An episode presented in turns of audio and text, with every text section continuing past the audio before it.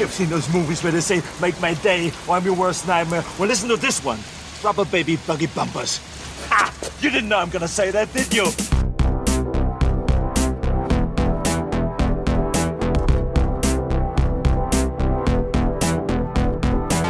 Your move, creep.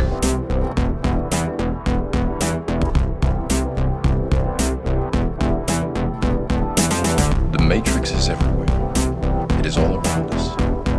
Even now, in this very room. Wait a minute. Wait a minute, Doc. Pa, are you telling me that you built a time machine? Out of a DeLorean?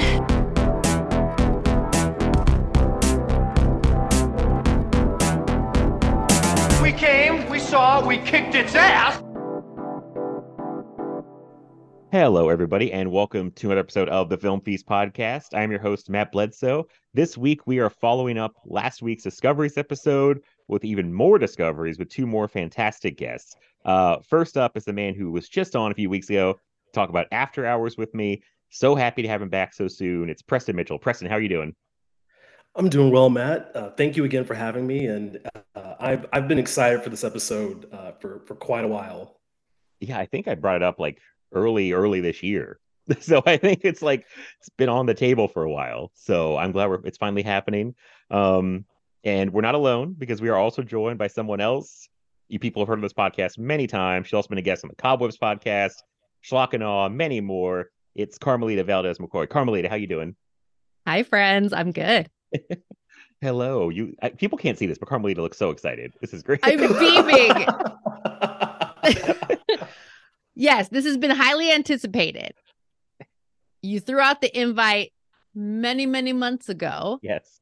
And, you know, I started like a little private letterbox list and I would throw a thing or two on there. But the last like week and a half, I have been working on this like on the regular. And I was still, still tinkering two hours ago at the time of this recording.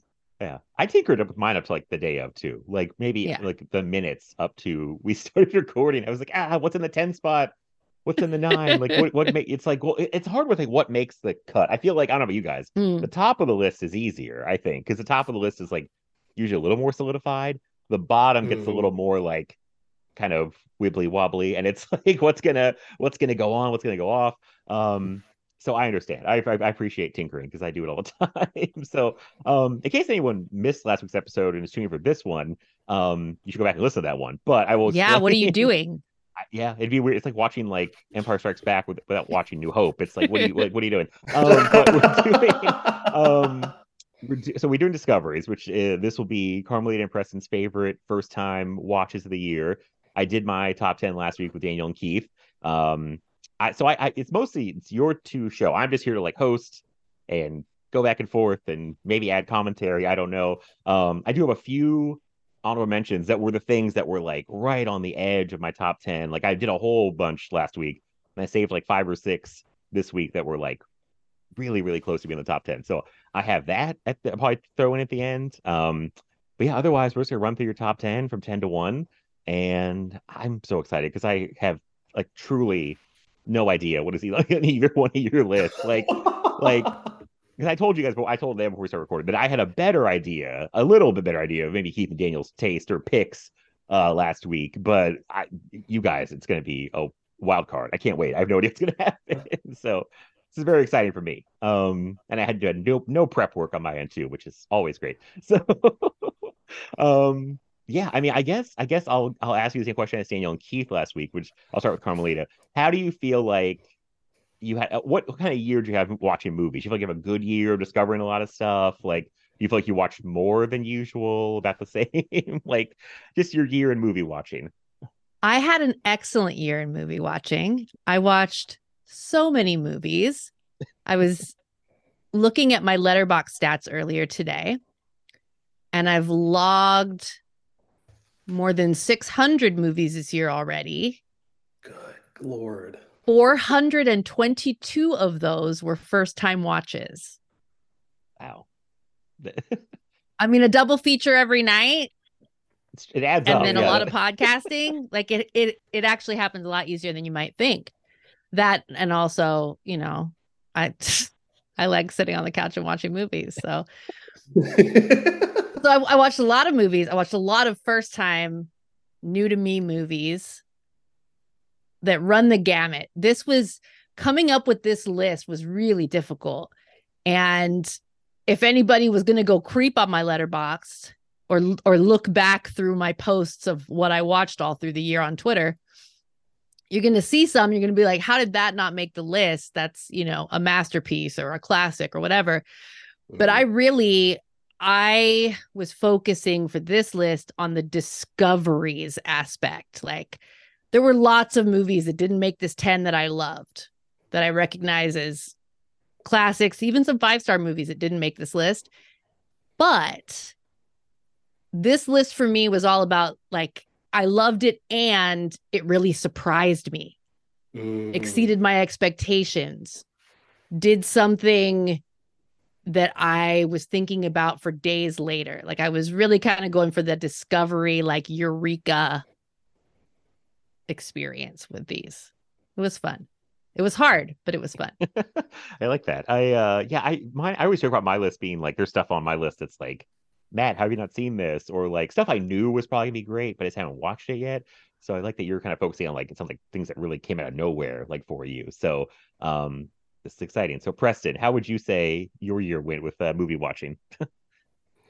Yeah, I um, echoing Carmelita a little bit in the sense that um, I think I had an excellent year of movie watching. And part of it was because it was, a, so what I'm about to say is paradoxical. The first of many today, I'm sure, uh, because so it was an excellent year of movie watching where I watched. There were certain genres that I dug deeper into than I ever had before, while also um, it, it also like really I felt like there were a lot of first time watches that when I put the movie on, I had a, a preconceived notion about a director in the uh, who was behind it, or a, an actor maybe who I wasn't like super like into at first, but then this movie or this couple of movies like really surprised me in a way, and and I feel like this was the year not just of discovery for me, but of really me reassessing previous opinions I, I'd had just based on the movies I had watched this year. Um, and I felt like I feel like the past year or so, well, really this year and last, I felt like I've found more favorite movies of mine than any year I've had before. So nice. I feel like, oh, nice. Yeah. yeah, I feel like this list, and even some of the honorable mentions, like uh, the, this list, I think really encompasses like, okay, these are movies that I'm going to take with me for a very long time, uh, because my ten, like once it got to like number, I'm not going to give anything away, but I, I literally like there, there, there are many, many movies. Like I'm going to mention the, you know, like the, the runners up, I can't talk tonight. Um, but, but um, that, that I'm, I'm just gonna, that I'm just going to take with me for, for quite a long time. And movies that really moved me, like there's, I get emotional about movies. I think we all do, um, in for different reasons, but I think this time, um, there, there were certain genres that I'm like, I normally don't feel this emotional about this type of movie, but boom, mm. I am on the couch, just like, oh my God, like this is, how's this movie not been in my life? So it was, mm-hmm. it, it was, a, it was a really appreciative year for me, cinematically speaking. So uh, I'm really excited to know what my, uh, my, my amazing friend Carmelita is gonna, you know, throw out here, uh, what, what zingers and wild cards she has. Um, and yeah, I'm, some I'm of just... these are wild. I, I can believe and, it. I can believe it. I'm excited. I'm excited. Me too. I'm very excited. Okay. Uh, I guess we'll jump right into it. So yeah, I, again, I mean, I think you guys know the only rule, just not from twenty twenty-three. It could be from any other year. And that's it. Just, I haven't, you haven't seen it before. That's it. So we will jump right in. Uh, I'll start with Carmelita. What is your number ten on your discoveries list? All right. Buckle up. This is this is a wild one. Oh, okay. So number ten spot is Who Killed Teddy Bear from nineteen sixty-five. Interesting. The looks on me and Preston's face. It was like, it's ah. directed by Joseph Cates, who only directed a handful of films. screenplay by Arnold Drake and Leon Tekatian. It stars Sal Mineo, Jan Murray. You never seen Sal Mineo like this. You think you know Sal Mineo. You don't know Sal Mineo until you've seen Who Killed Teddy Bear. So the premise of this film is it it follows a, a police detective, and he's like a single dad, and he's just like, you know, this kind of brooding sixties cop. And he's brought in to help this young woman. She's a D J in this bohemian nightclub. She starts getting these obscene phone calls, and he's trying to help her find out who this sex maniac is who's calling her. And from the calls, it really sounds like this person is following her, like she's being stalked. This film is black and white, really crisp, beautiful. And there's all these like very dreamy sequences. A lot of the times when we're we're hearing the phone calls from this obscene caller, and everything gets kind of dreamy, and and the face of the of the caller is obscured, but you can see they're in their creepy little apartment being gross. Their creep factory. It's, uh, yeah. it's it's it's wild. It's eerie, like that, you know, that someone's being followed, mm-hmm. you know, and and this this young woman getting these phone calls. And I don't know. This doesn't happen anymore right now. I guess the equivalent today would be getting random dick pics in your D Ms or something would be the equivalent. But it's back in the be, day, yeah, yeah. you'd People be at home and the phone would ring, yeah. and it'd be some creep breathing heavy into the phone saying all kinds of filthy stuff to you. And that used to happen. And so that took me back too, to when we used to get obscene phone calls. Wait, but is Sal Mineo the is Sal Mineo I'm not gonna creep? tell you who. I'm not gonna oh, tell you yes. who. Okay. It's a mystery. Oh, okay. But I'm just gonna oh, say okay. Sal Mineo is in this, and like he's a suspect. There's lots of suspects, but like you've never seen Sal Mineo like this. Wow. I'm not sure I've seen Sal Mineo. Who is Sal Mineo? Have you seen A Rebel, Rebel Without, Without a Cause? Cause? I never, I never seen it. Remember, because I'm going to see oh it my God. for the first time. Oh, that's right. Okay, well, Christine, Rebel Without a Cause. Yeah, Cobwebs, you have Double. homework to do. Maybe I told Preston that, where I was like, I've never seen Rebel Without a, Rebel Without a Cause. Um, no, I that surprised me. That re- well, I don't. You you did say well. Okay, well, we'll we'll we'll get to it on the episode, but yeah, it's kind of sad about Sal Mineo. He didn't have as long of a career as he probably should have. Agreed. He always had that baby face. Mm. And um, I think in his personal life, I think his sexuality became an issue. Mm. Um, it, he found it hard to get work, but he was great, and he's great in Who Killed Teddy Bear. And so this this film has got this whole psychological thing, and it's got the creep factor of the obscene phone calls and the stalking, and it's just it's a good time. I yeah, never heard of it. Uh, have yeah. not seen a movie with Sal Mineo, according to I M D B. Uh, you know, I'll take over this job on this episode. I'm gonna tell people where they can stream stuff that you guys mentioned. Oh, cool. Uh, okay, this is on. I think it's only available uh, on Tubi or Freevee or something called Filmbox, which I think is through Amazon Prime. But it is otherwise. I don't think you can like pay to rent it. I think you have to have one of those services. So I thought so you were gonna tell free. me there's nowhere to watch this. Yeah, it's free. It's yeah, free to so, experience. God bless Tubi every time. uh, okay, that's. Uh, can you say you say the whole teddy bear part? Is that a spoiler to say who, why is it called Who Killed Teddy Bear, or is that? I'm not gonna tell you. Okay, okay, all right. need... I'm intrigued. Like I'm, I'm. I mean, I'm intrigued. The title, right? By, yeah, by by the yeah. title, just the fact that it's. I mean, I'm a. I mean, I don't think it's a secret that I'm a big mystery hound. Like any yeah. any mystery of any kind, I just.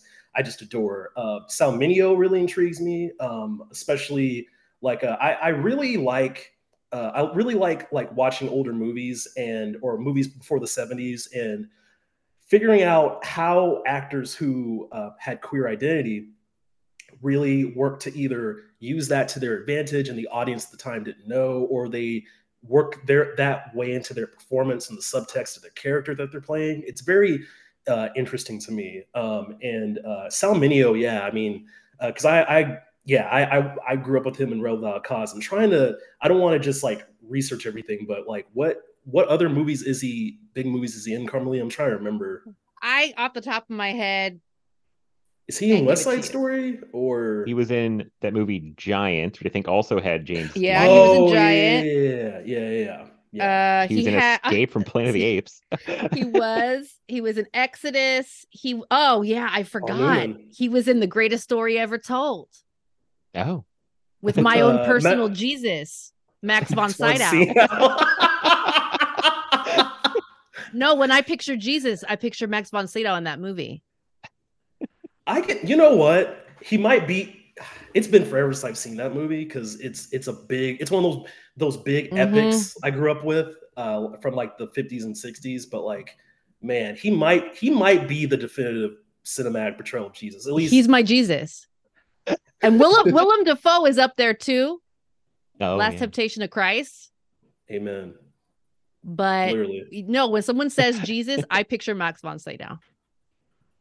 Interesting. True story. Well, well, this this Who Killed Teddy Bear? I mean, beyond just the title, like it sounds, it sounds really, it sounds like a, a mix. Would you say it's a mix of like trashy and classy? Because yes, it is pre seventies. Absolutely. That's a big theme on our last Discovery episode. Yes.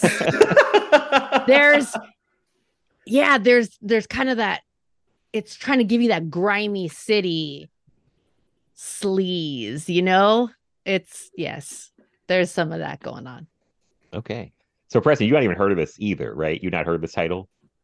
Never. Okay. I, I'm I'm I'm flabbergasted, truly. But that's that's exciting. That's that's what I'm yeah. here for. Carmelie, like again, you're just full of surprises, man. I love it. I try. Um that's, that's good. Okay. Uh all right. Well, let's see what you let's see what's going on with Preston here. Number ten, if you have one I've never heard of either. So what is your number ten, Preston? Uh, yeah, maybe. Um, I, I, I suspect this is one that a lot of listeners um, uh, might not have heard of. Um, it definitely eluded me uh, until just literally this year, and it really knocked my socks off. Um, it's a movie from nineteen forty-eight, directed by Carol Reed, um, of The Third Man, uh, my personal favorite uh, movie from the forties, not just film noir, but just from that decade. Um, he made another movie right before that called The Fallen Idol. That I'm a that I'm a huge fan of. Oh yeah, Carmelie is yeah yeah. I I I I didn't know if you had seen this or not, but I wasn't sure. But yeah, just yeah. Let me let me just say what it's about. Um, it follows the young son of a diplomat who often finds himself alone. To entertain the boy, the household uh, butler, portrayed by Ralph the Great, Sir Ralph Richardson. Got to put the sir in front of it. Creates adventurous stories of his past. As a result, Philippi idolizes the servant, seeing him as a hero. But when the butler's wife falls to her death, and it's a gnarly scene for the time, just putting that out there, um, the the police believe the butler was behind it. So Philippi, who've witnessed the event, will do anything to protect the butler, but he only makes things worse by doing so. And man, it is an endlessly surprising film. I'm, I'm going to say surprising quite a few times on this list. But like, I mean, if you know my taste, I don't always gravitate to movies for, for plot twists or surprises. In fact, sometimes I welcome movies sticking by convention. That's just the, the writer in me. But the thing about this movie that got me, well, for a number of reasons. For one thing, there's not a lot of film noirs about children. And I call it, well, I get the, I can't claim to use this um, vernacular. It, it comes from Eddie Muller, who's the czar of noir for Turner Classic Movies. He calls it fairy tale noir. And mm. only a very few segment of movies from the uh, film noir movies from the forties and the fifties fall into that. Uh, Night of the Hunter is the perhaps the most famous and probably the, the best one uh, still to this day. Um, there's also another movie that Ted Tetzlaff, the cinematographer of a lot of R K O movies back then, directed called The Window. Uh, uh, that you know, and that yeah, yeah, and and it falls into that. This one I think is is is right up there with Night of the Hunter, in my opinion, in terms of being one of the most using genre to to talk about childhood in in a very layered manner, and especially with the lack of a father figure in the upper class culture, British culture, mind you. And then just from that youthful vantage point where you're still impressionable. And um, yeah, it's, it's a, it's kind of a, it's a murder mystery that's way less interested in the the perpetration. Um, there's way more betrayal between the characters who face one another. Like, they flip-flop constantly. Um, and why adults, this is what I think is beautiful about it, is that the movie almost doesn't judge, in my opinion, um, uh, why adults do what they do. Um, because the, the child's vantage point, even though it's honest, even though it's it's it, it can be brutal because of that truthfulness, there's also that, like, oh man, like I what led what led to these key moments uh, is really profound. And um, but you know, not just talking about profundity, the movie's entertaining as fuck. Like, I mean, it's just it, Carol Reed directs the hell out of it. It was the the movie where I was like, I because. Even though I love The Third Man, I've only seen barely a handful of Carol Reed movies. But every time I do, I'm like, dude, you're kind of one of the the best noir directors of all time. I, I used to think it was Nicholas Ray as my number one favorite, and I think him, he might be my number two now, just based on the strength of these three uh, uh, Reed noir films. But uh, Carmelia is nodding, which makes me happy because I trust her taste, and it sounds like she's also a fan of this one. So this was a first-time watch for me this year. It's on my honorable mentions oh. for tonight. Wow. Nice, nice. Wow. Okay, okay. So, so yeah, I, it didn't. Good. I, I am there for a little bit. I thought I was going to put it on the ten. I was like, no, I'm going to move it to the honorable mentions. But yes, for all the reasons you said, there's something. It's got that noir sensibility, but yes, like like the that kind of almost fairy tale aspect of it, because it's from the perspective of a child. And and seeing how this child is dealing with these very grown-up situations. Yeah. And he yeah. doesn't fully understand what's going on. Not just because there's a mystery, but because he's a child. And, and you know, he's he's trying to make sense of the things that the adults do. And he has no guile, like he doesn't know to lie when he gets asked certain questions, or, you know, like he just...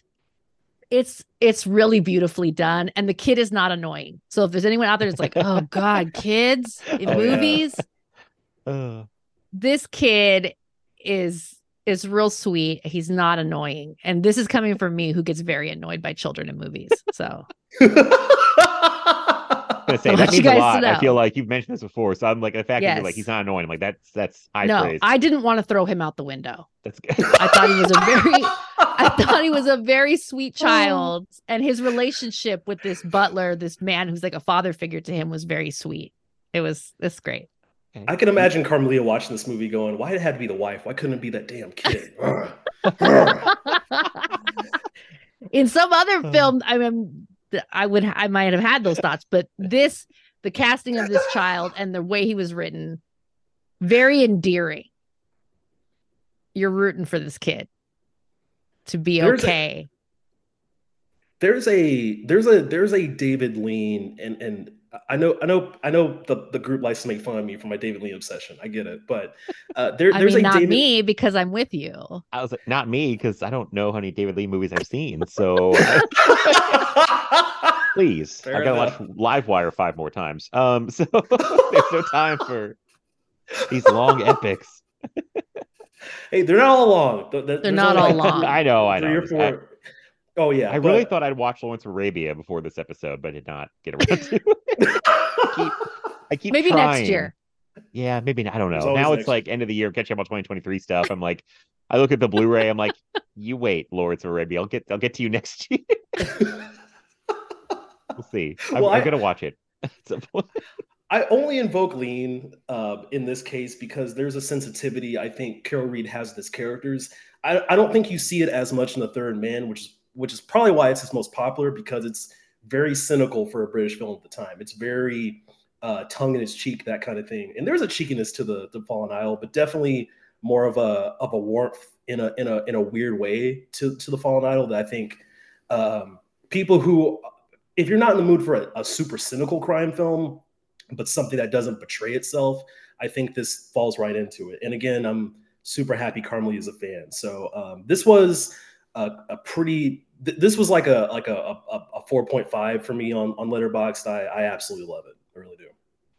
So I think I mentioned it in my honorable mentions. The Third Man I saw for the first time this year, nice. uh, which you was did. amazing. Uh, I yes. was so well shot. Like, it was like, I was like, why don't all movies look this good? And so it's a lot to ask. But uh, and, uh, and the crazy thing is that I have not heard of The Fallen Idol till yesterday, because I was listening to the new F This Movie episode, and Rosalie Lewis brought it up and made it sound, you know, super interesting too. So I'd already written it down, like, or my watch list. So um, now that it's like three of you recommending it, I think it's going to go like the universe is screaming at you. Top, yes, I need to watch it as soon as possible. Um, so yeah, it, it's just so crazy. You said, I was like, I just heard them like the first time yesterday. So um, that's awesome. Okay, that I'm yeah, that's definitely going to get pushed way to the top. So um, all right, very cool. Um, okay, we're gonna go back to Carmelita. Your number oh, nine. Yes. This, it's not often that I get creeped out watching movies. Oh, okay. Because, you know, oh. I have a high tolerance. I watch a lot of creepy stuff. This movie, the antagonist in this film, creeped me the hell out. I was, my skin felt like it was crawling. It's The Shout from nineteen seventy-eight. No? Never Crickets? Heard of it. I'm going to I M D B to look it up. Uh, the Shout. It's uh, it's from the U K. Uh huh. Directed by Ooh, okay. I'm gonna butcher this name. Apologies to him. Directed by Jerzy Skolomowski. Mm. Uh, he also wrote the screenplay with Michael Austin. It stars Alan Bates, John Hurt, Susanna York, Robert Stevens, Tim Curry. Oh. Oh. So. In The Shout, a a strange man wanders into this this small town, seaside town in the United Kingdom, and it's played. He's played by Alan Bates, and he's very odd, and he takes an interest in this couple. Um, John Hurt plays the uh the husband, and this guy claims to have spent the last like eighteen years in Australia or New Zealand, one of those countries, with the Aboriginal people, and that he has learned this magic that he can shout and kill you instantly. And this man becomes obsessed with this couple, obsessed with the man's wife. And he keeps threatening them with this magical shout, this Aboriginal magic that he learned. That if you cross him, if you get in his way, he can use this shout and kill you.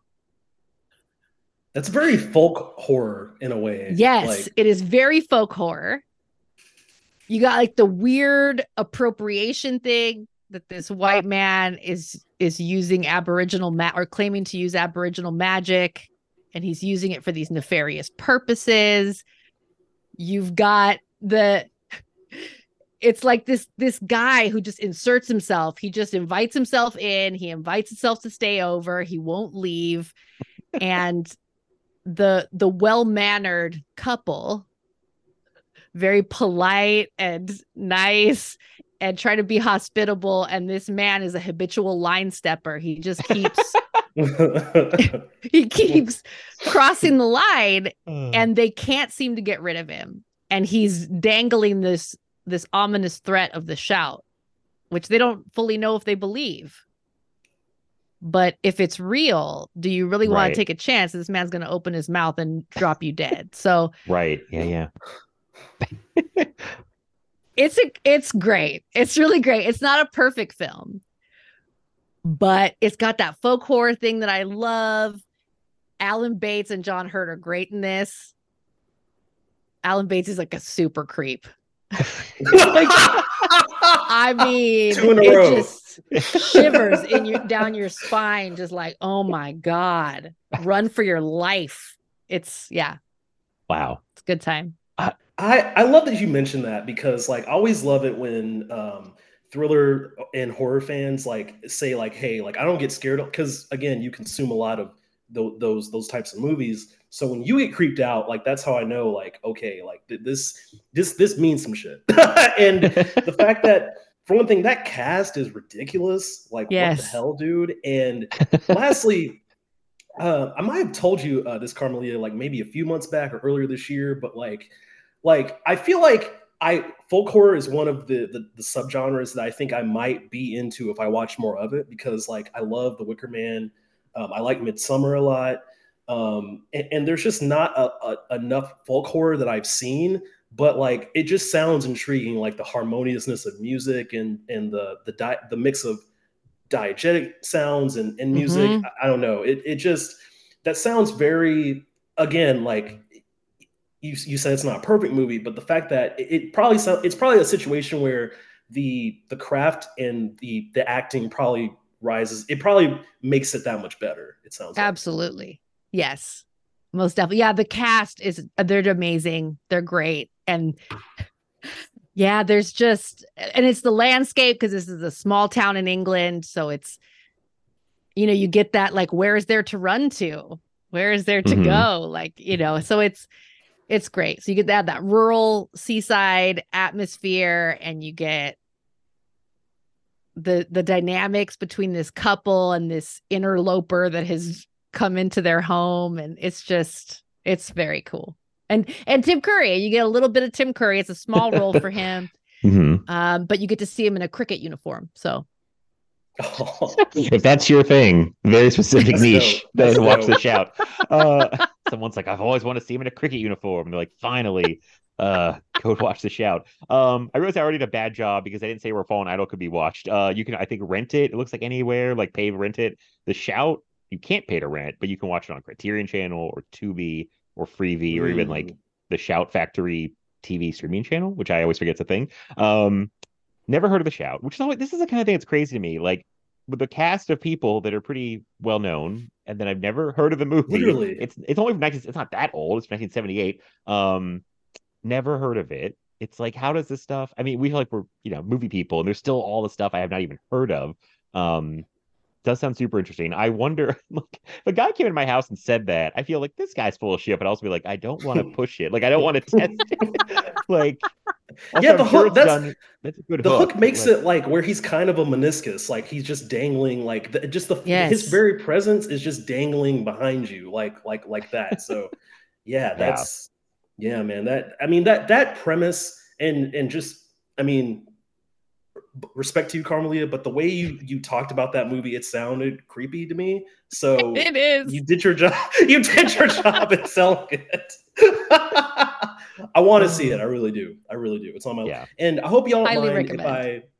Oh, perfect. And I hope y'all don't mind if I like write stuff down. I just want to, you know, like keep a keep a list of what. No, says and stuff like that. Oh, yeah. Perfect. So I was going to have you both recap your top ten at the end too, because I forgot to do that on the last episode. I felt really bad because we run through all these titles, and sometimes yeah. people imagine at the end are like, "What did they talk about?" And I'm like, "It's over." I even had Daniel and Keith go back and record a little separate snippet where we all did our top tens, and I accidentally deleted that file. So oh no, yeah. Wow. So sorry, everybody who was like, "Well, I I've I've got everything. that. I've got a little list ready to go," and also on Letterboxd made two lists. One for my discoveries and one for my honorable mentions. Oh, which nice. I can share with you to oh, make your life fantastic. easier. Okay, um, perfect. Okay, the shout. I'm excited to watch that too. This this is it's good stuff. Uh, Preston, what is your number nine? All right, so um, I've got to get some nineteen thirties up in this up in this piece. Um, yeah, you you know me. I love I love old Hollywood, and um, this is not the only melodrama that's on this list. Um, But and, but this is one of the, the most unique ones that I saw last year. And believe it or not, there's only two that made my list. So um, this is uh, this this made the cut in a big way. It is uh, Frank Berzage's nineteen thirty-seven uh, romantic drama slash comedy slash noir slash disaster movie. History is Made at Night. Um, it stars Jean Arthur, who um, is the wife of uh, a really wealthy and cruel businessman um, who's essentially, he might as well be nineteen thirties Donald Trump. Why not? Um, just just because he, he's so vile. And he's played by uh, Frankenstein's Colin Clive. And, um, and so she plans to divorce him. And so uh, she sends uh, his chauffeur to her Paris hotel room so that he can catch her in a compromising position. And so, Uh, she basically stages uh, she, she basically stages a whole thing where um, a, a thief who's played by Charles Boyer uh, uh, from Gaslight and uh, movies like mm. that, uh, Clooney Brown, uh, Love Affair, and uh, just a just a tremendous uh, French actor, I believe, or actor of French descent.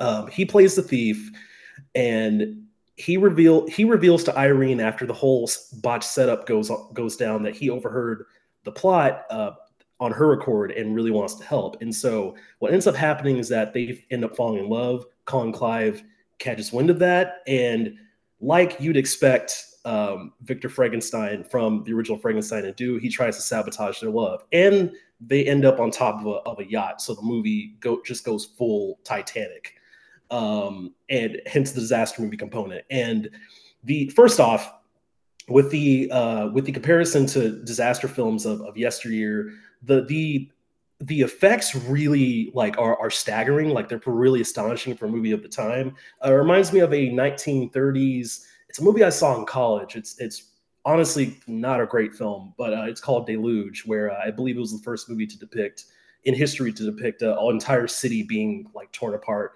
and mm. lots of great mall work, lots of great splicing with people. This one I think takes that and gives it a really genuine story. Um, like everyone says that like Jimmy Stewart had like just endless chemistry with every actress. I think Jean Arthur is really underrated as far as chemistry with every a- actor that she came across. Like literally like Charles Boyer in what's now become my favorite performance of his, um, not my favorite movie of his, but performance, um, is just electric. It's just literally jonesing all over your body every time they're on screen. And there's a bit of darkness, not because, not just because of Colin Clive, but the fact that he's a thief. He's honestly kind of a, kind of a despot in, in a lot of ways in this later Depression era period. So you understand where he's coming from with what he does, but you also are aware that, hey, this guy looks like Charles Boyer. He can, he can get a, a full-time job and actually keep it, you mm-hmm. know? Um, and um, it, it just blew me away with the genres that it mixed. And there's some really great dialogue that it's not pre-code technically, but it feels very pre-code because of how lewd and just how much uh, Bresage uh, does with it. And um, um, he directed another movie uh, too that I saw for the first time a couple of years ago called The Moral Storm. It's a uh, it's kind of a shop around the uh, shop around the corner reunion for people who are fans okay. of that movie because it's uh, Jimmy Stewart and Margaret Sullivan in the same year as that.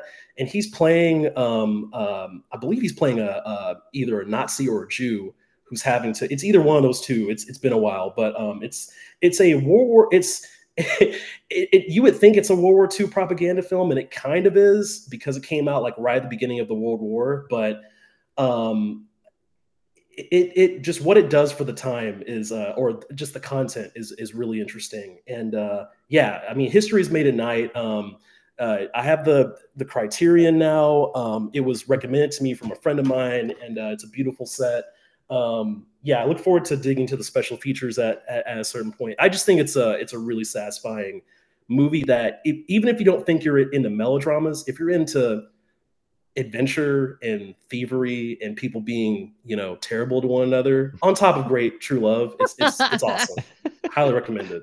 Uh, so to no one's shock, I'm sure, I have not seen this movie because I haven't seen a lot of thirties melodramas or thirties movies in general. Uh, haven't heard of it. I don't think I've even heard. I don't think I've heard of it. Um, and it looks like it's only streaming on Criterion Channel, so it looks like you have to buy the Blu-ray or go to get Criterion Channel to watch it because it's nowhere else. That's how I saw it. Yeah. Um, but it sounds interesting. I like that it has other components to it. It's not just a like just a melodrama. It's got these other things going on. Um, so it sounds cool. Carmelita, have you seen this?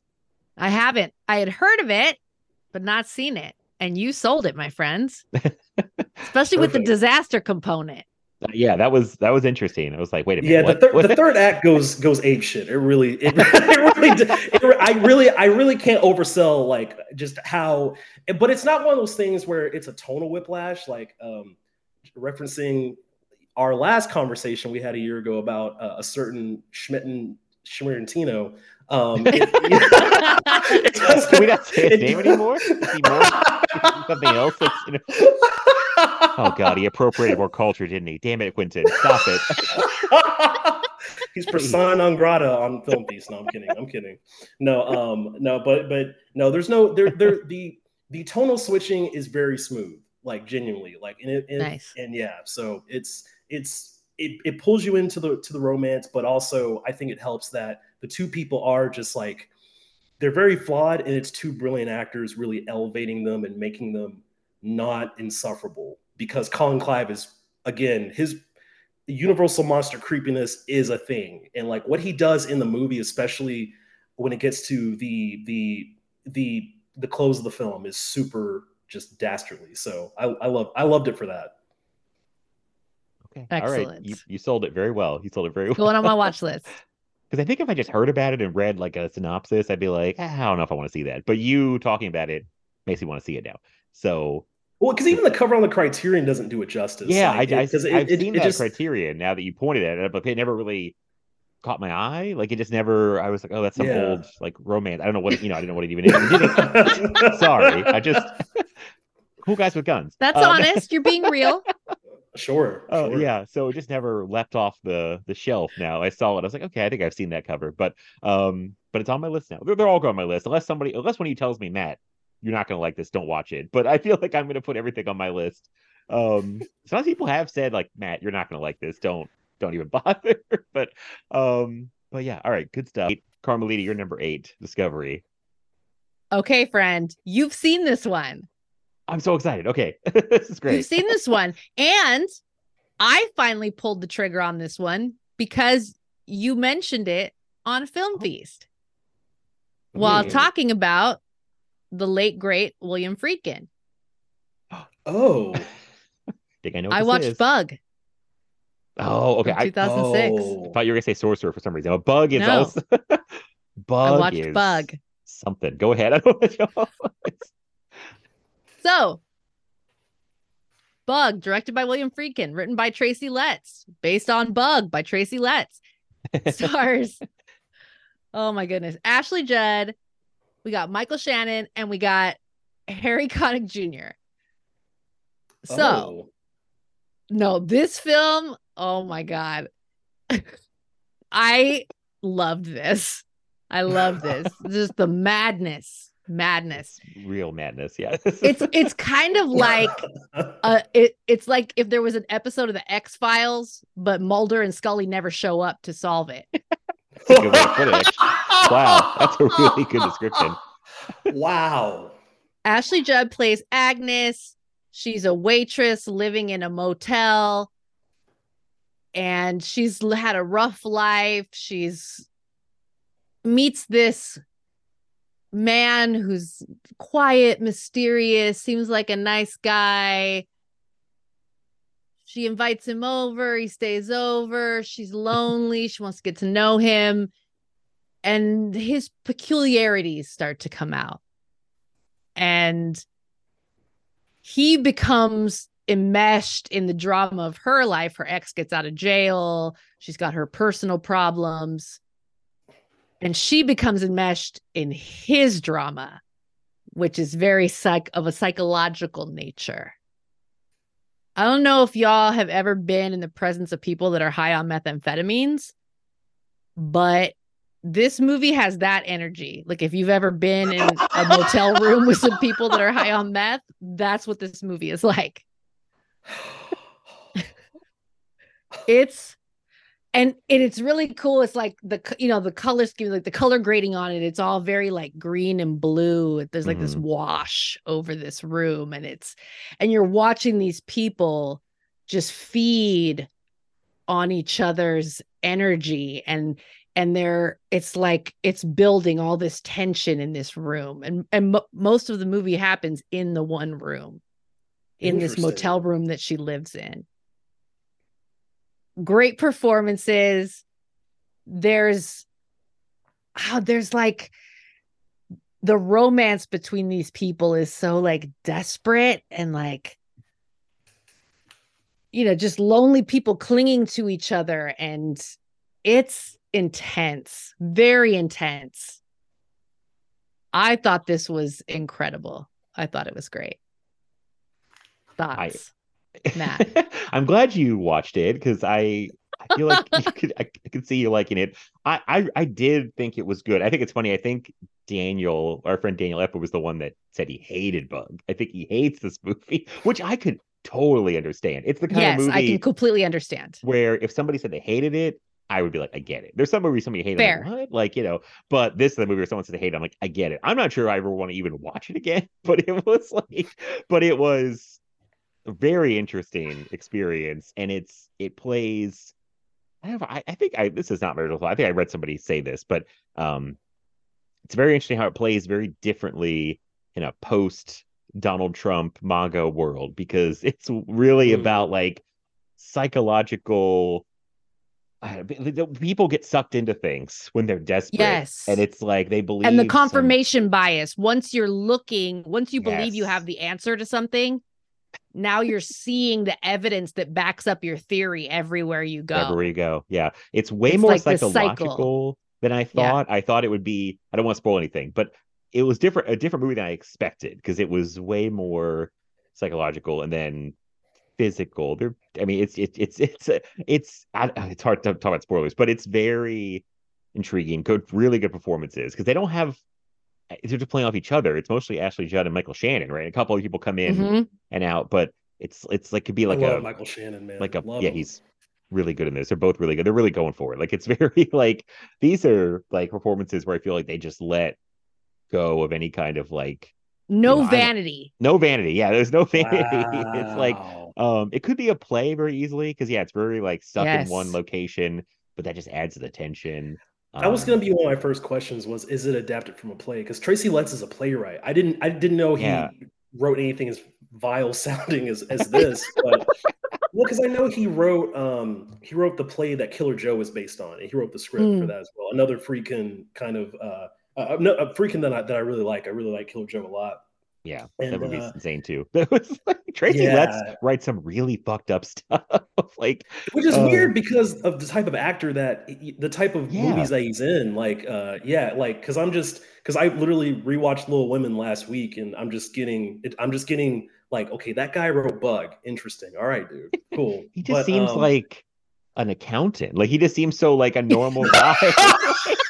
Like, and he writes all the most fucked up stuff I've ever seen. Like, um, I'm like, this man is so mild mannered. Like, he works at like TurboTax, and like, what's going on? Um, TurboTax. And uh, God, it's just tax so season weird. Is coming. It's coming. He's getting ready. Uh, it's his other job. He's doing taxes, uh, and then like his like night job is like, all right, like I gotta write the fried chicken on this. That's right. Yeah. I gotta say, he's writing the fried chicken scene. He's like, God damn these taxes! I'm gonna fried chicken. It's like.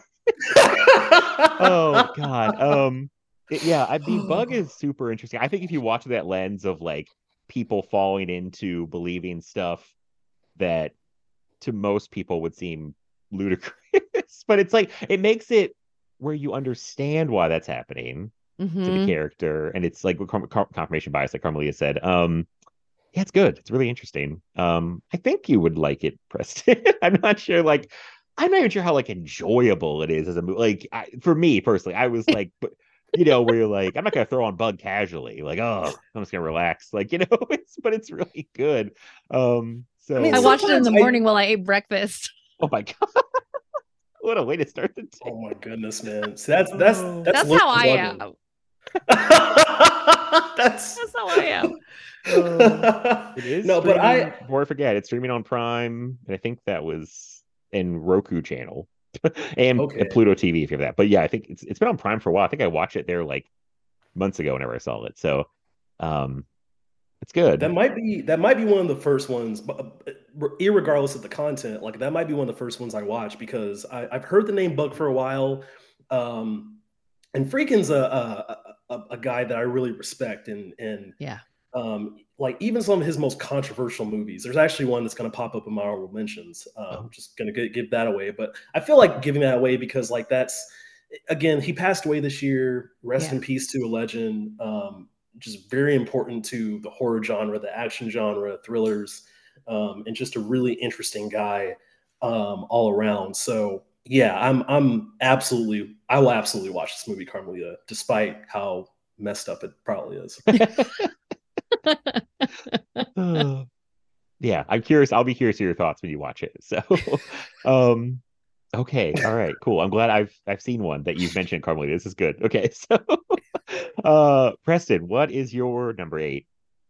All right, so this number eight, this one really surprised me, and I think uh, I think I saw this back in uh, no later than March this year. So it's clearly stuck with me for a while. It's a movie I've watched twice now. And uh, if people don't know, I, who are listening to this, I went on a huge Western binge uh, from really last December um, all the way to uh, up until like about the beginning of summer. Um, and I watched, and I went to Letterboxd and checked today. I watched fifty-seven Westerns this year. Oh, wow. Uh, wow. Yeah. Yeah. And um, Chris Rotado's nightmare. Chris Rotato put me on mute. He was like, Western, yeah. All right. But he's like, um, enough of these Westerns. So. But uh, it, it's interesting because uh, much like the melodramas, only two Westerns made my list, which is which is which is wild to me. But yeah, um, the the first so the last time I was on Film Beast, I think I mentioned like I'm not always the biggest John Ford fan. A year later, that has changed because of my Western binge.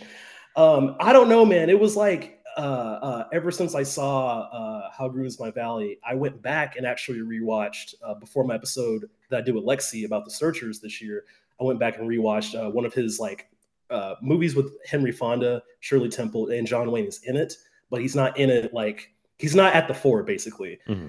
And, and I was just like, okay, this is almost like a political horror film. This is this is not mm. even this is like a war Western. Uh, it's called Fort Apache, brilliant movie. That's not that's not on my list, oh, okay. But it is one of my favorites of his. It is one of my favorites of his.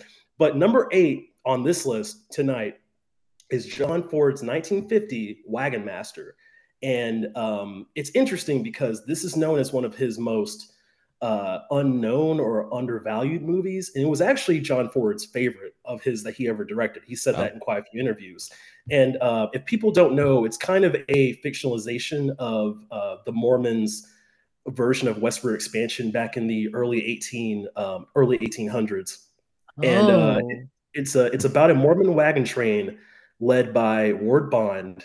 First off, one of his best performances. I'm just gonna put that out there. And uh, and Ward Bond has a, like a god tier resume.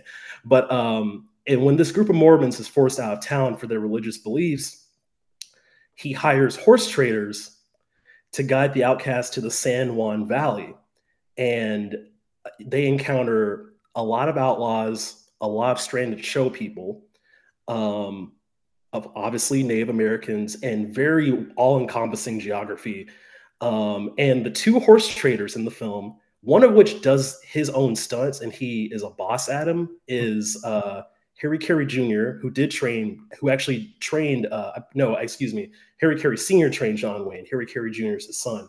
And uh, the other is per- played by no one other than Ben Jonson, which if you have seen Westerns, I don't care if you are in the spaghettis, revisionist, you've seen Ben Jonson in a movie for sure. And uh, he is far and away, like this movie doesn't have Ford's usual collaborator, but I think it's a great trade-off because you're getting at least two really tremendous performances, um, especially from Ben Jonson, who is silent for a lot of the movie, like not... Uh, completely taciturn, like he has speaking lines and whatnot. He has a great buddy, almost like a buddy comedy uh, camaraderie with uh, Ward Bond, like where he's the elder state, statesman and Ben Jonson's like this like rodeo guy who's like jumping from horse to horse and just like completely like. There's one part where he has to like literally uh, uh, distract these Native Americans, so he runs on a horse to get them away from the Mormons, runs them back into a different direction. And there's like this big like dust bowl around uh, in the background that is one of the most beautiful shots I've seen in the fifties Western. Um, and I've really become a bigger, even bigger fan of, of fifties Westerns. I love old Westerns. I like revisionist Westerns, but I'm not going to lie. Part of what killed my binge earlier this year was that I watched a lot of the non Peckinpah Leone stuff, you know, the good stuff. And I was like, okay, this is what killed the genre. All right. This is what, this is, this is how, this is how Star Wars happened. All right, cool. Uh, not, not, not happen, not happen. Like, like I love Star Wars, but, but in terms of, in terms of, okay, this is what killed this genre to make way for the sci-fi blockbuster. That's what I mean. Oh, okay. Yeah. And uh, yeah, yeah, yeah. No, no. I please don't crucify me. I, listen, I, Andy and Chris are crying somewhere. They are. Why would you say this at Star Wars? No, no. But but something I said last year about one of the things I didn't like about uh, How Great Is My Value, uh, seeing that for the first time, was that I thought the singing was a little overbearing and kind of corny. The, there is singing in this movie because they they pick up some showmen, but the singing, I think, is befitting of the pulp aspect. Like it, this mm. is one of those movies where, um, because of the, the subject matter, it's not afraid to be dark, but it's more of an exploratory film. So you're getting you're getting way more surprises than you would out of a, out of a general Western. You're getting gorgeous cinematography. Um, it's written by the same gentleman uh, who I think was one of the writers on The Searchers. So it has that bite to it. And honestly, it's just re- it was just really refreshing to see like the bank robbery at the beginning, um, the dastardly bandits. The, the, they have that in the movie. There are these Western tropes that Ford is distilling down into something that's very, very small scale, and something that I think allows him to, through its lack of ambition compared to some of our bigger classics. But I think because of that lack of ambition, I think it allows him to have richer characters than I think people might expect. So mm. uh, I'm a huge fan of Wagon Master. It's in my top ten fifties Westerns now, uh, in my top three Fords, uh, hot take. So yeah, loved it. Never wow. heard of it. Never seen it. You've intrigued me, especially with like the unusual twist that it's, it's the Mormon migration. Like that's really interesting. Mm-hmm. J- so John Wayne isn't in this, right? Not at all. Not at all. Okay. I might actually watch it then. Yeah, when somebody like listen, I, I said about The Searchers, like he surprised me with how good he is in The Searchers. But if someone says he's not in something, I'm not going to be like, oh no, John Wayne's not in this movie. Like it's not, it's not like a a negative if he doesn't show up. So like I said, I can't with John Wayne. I can't. I just can't. Well, you're getting Mormons, not Pilgrims, so that's one thing. There you um, go. now, now if somebody wasn't in to be like, what do you say there, Mormons? That's my bad John Wayne impression. Uh, just mumble. Uh, it's terrible. I'm so sorry. Uh, you know I love the impressions, so I well, appreciate it. Uh, usually better than that. That was bad. No one should encourage that. Um, I'll do better, I promise. Um, so I've never heard of it. I've never seen it. Uh, now these songs you speak of. Are we talking? Oh. I was really intrigued.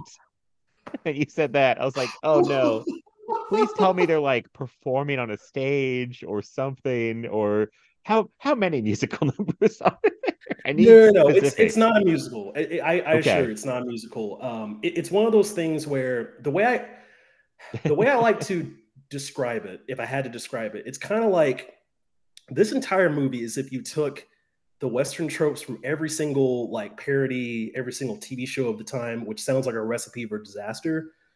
So the songs are in there, um, and they are, there's only about like three, if I had to say. And, and, and it, for one thing, it's like an eighty minute movie. So it's not oh, even, it's like barely okay. cracking ninety minutes. I'm back um, again. Nice. The, yeah, it, um, it's on Warner Archive. It's a beautiful, the second time I watched it was on this disc. Um, it's a really beautiful transfer that they did. Um, and, uh, um, but they, they're so, Matt, they're just so jolly. Like, but you, you need a break after like Ben Johnson, like kills a motherfucker, you know, but you know, it's I mean, just, it's just know. One of those things. I watched John Wick four and there's no break in that for three Lots of stairs, if but they, no breaks. Yes, a lot of stairs. No, can you imagine if they had stairs. A musical song break in John Wick? Just like everybody sits down and kind of pulls out a guitar, and it's like, let's just chill out for a moment. Um, I wouldn't no, be surprised because that movie is like the kitchen sink of the series. Like it's yeah, just like everything. That last everything. One for sure. Yeah, yeah, yeah. Put everything into that one. Um, no, I'm giving you. I'm just giving you a hard time. I put it on the list. It sounds very interesting. I can handle a song or two. I'm okay. Uh, but I just thought it was funny. I was like, all that, and it was like, and there's some songs, and I was like, wait, what? No. Oh no, it's it's it's not a musical. It's it's very, uh, it's very. And I, I've talked about like my relationship with musicals like on a recent podcast. Uh, so like it's to me, it's very natural. Again, there's a reason for it. There's a purpose. It does not dominate the film. It has a score. and good. and yeah, like I said, the action, the adventure, uh, just the dark places it's not willing to go to, but doesn't linger on. It is, is very much speaks to what I like about the genre. So yeah, um, Wagon Master, it's it's it's dope. Okay, cool. Nice. I also looked up, it's not streaming free anywhere, but you can pay to rent it like any place. So um, it's out there. It's not like it's hard to find, I don't think. So, um, okay. All right. Carmelita, you're number seven. So this was one that I have been hearing about ever since I was a kid and had just never seen it. The Day of the Jackal from nineteen seventy-three. Oh, okay, okay. I've heard of this forever I, too. Yeah. I had never seen it. Can you believe that? Man, man. I can't. I've never it seen it either. Probably. so, uh... so, directed by Fred Zinnemann, uh, screenplay by Kath- Kenneth Ross, based on the book "The Day of the Jackal" by Frederick Forsyth. Stars Edward Fox, Alan Bedell, Tony Brutton, Cyril Cusack, uh, Delphine Searing. So. An international assassin, codenamed the Jackal, has been hired to kill the president of France. And the French officials are trying to foil the plan. But what's great about this, what I loved about this, A, the Jackal, the titular Jackal, played by Edward Fox, is so fucking cool. He's like so cool. Like, I want him to get away with it. I want him to kill this man and get away with it. Because he's just so cool. And I, I've got this thing about, I love films where a professional, a skilled professional goes through all the minutiae of how they do their work. Yes. And when you're watching a highly skilled person at their job and all of the intricacies that their job entails and all the little details that they're, and we see that here with this international assassin who is showing us exactly how he goes about trying to c- complete this job, which is by all accounts really sketchy. It's got to be like down to the every last second, everything has to go exactly right. And so you're just watching him work. I enjoyed it so much. And I knew, I, I mean, I knew that I would. I had heard about this movie and his reputation. I had just never got to it, but I don't know if I really, I don't know if I was really prepared for like how engaged I would be in all the minutia of what he's doing. And then also there's some great little action sequences, you know, car chases and the officials shooting at cars. And, you know, it's, I just had a really good time with this. It's very densely plotted as yes. well. Like, and it, because when you hear the words like thriller, like a spy thriller, a, spy action-y, I wouldn't call it an action movie, but it's more of, it's definitely an, an action-y, action-adjacent thriller, I guess, uh, genres, whatever. But um, it's, it's, man, no, this movie, this movie's excellent. Like, and I saw that you were, I, I believe this is one of the times where I saw that you were watching it. And I think I either tweeted at you, Carmelita, or I D M'd you and I was like, hey, like, I've, uh, I saw this movie like a few years ago. It's, It, it's it's it's it's really good. And I tried to play it down, and then you messaged me the, the next morning, and you were like, Preston, you underplayed that. Like you yeah. literally said, I was like, you underplayed, and I was like, yeah, because I don't want to like hype people up. Like I'm like, okay, of course, no, I appreciate that. Yeah, yeah, but it, no, it's it's Edward Fox, man, first and foremost. Like he, what I remember from this movie, because like like I said, it's been a few years, but he's like an evil James Bond. Because he has yes. so much charisma and you want him to succeed, but you know he is so like he he's the type of spy who is so good at his job. He probably saw things that his government was doing, and so that's why he's doing the opposite of what you'd expect someone of that visage to have. And um, it's very interesting how it weaves politics and um, and thrills. Like it, it keeps you on the edge of your seat. It's not a short movie at all, but it flies by. So yeah. um, it's it's proof that runtime doesn't always equate to uh, a movie success. Like this really does make a meal out of itself. And uh, yeah, Zinnemann directs the hell out of it. Carmelita, I'm so happy to see it's on your list. I, I'm a I'm a big fan of this movie. I was so happy to finally experience it, and I loved it. So good. It sounds right up my alley. This really sounds like I'm going to enjoy this. I like people being good at their jobs is probably why I like Michael Mann movies so much, because he's obsessed mm-hmm. with people being oh, like yeah. great at their jobs and getting the details. Um, it, it feels like a Michael Mann movie. Like if he made a spy movie, because like it kind of, I can see someone being like, this movie feels detached, because there's there's lots of sequences of like where there's not like heavy dialogue. Um, there is dialogue throughout the movie, but like when you're just watching the jackal do his thing, like you almost don't want him to say anything. He just looks cool doing it. like uh, he just he looks like us, like a like a yeah, like just like a blonde, just like uh, I, I don't know. I just love the look of the jackal. I think he's just so cool looking. He could hide but, out um, at my house. The jackal wants to go on the run. He just plays to crash. But it it feels it feels like a Michael Mann movie. It really does. It really it, it really does. does. Yeah, yeah. There's definitely aspects oh. of that. You know, for some reason, I have mixed up Day of the Jackal with Three Days of the Condor for most of my life. Well, there's like, animals oh. and there's days. So yeah, I think it's the days and the animals. Yeah. Um, I did I did just watch Three Days of the Condor after our last Discoveries episode, and that's that's one that I think may have been my honorable mentions, because I loved Three Days of the Condor. Um, it's really but it's good. funny because like. I, there's like always like these movies that are some reason they're paired together in my mind, like they're like mm. the same movie, and that just reminded me. But um, but yeah, I'm definitely gonna watch this one soon, because it really does sound like it's like really in my wheelhouse. Um, looks like I'm paid to not stream for free, but can pay to rent anywhere. So sounds it's pretty worth cool. it. Yeah, it is. It's okay. I'm very excited about that one. So okay, good stuff. Uh, Preston, what is your number seven? All right, so. Um, Daniel mentioned this one on his Discoveries list. Um, much like him, this was actually my very first favorite first-time watch of the of the of of this year. It's a uh, a Douglas Sirk movie uh, from nineteen fifty-six called "There's Always Tomorrow." And um, to to kind of recap the plot or recap the the synopsis, it is uh, it stars Fred MacMurray, the great Fred Fred, Fred MacMurray. Um, he plays a uh, a toy inventor who.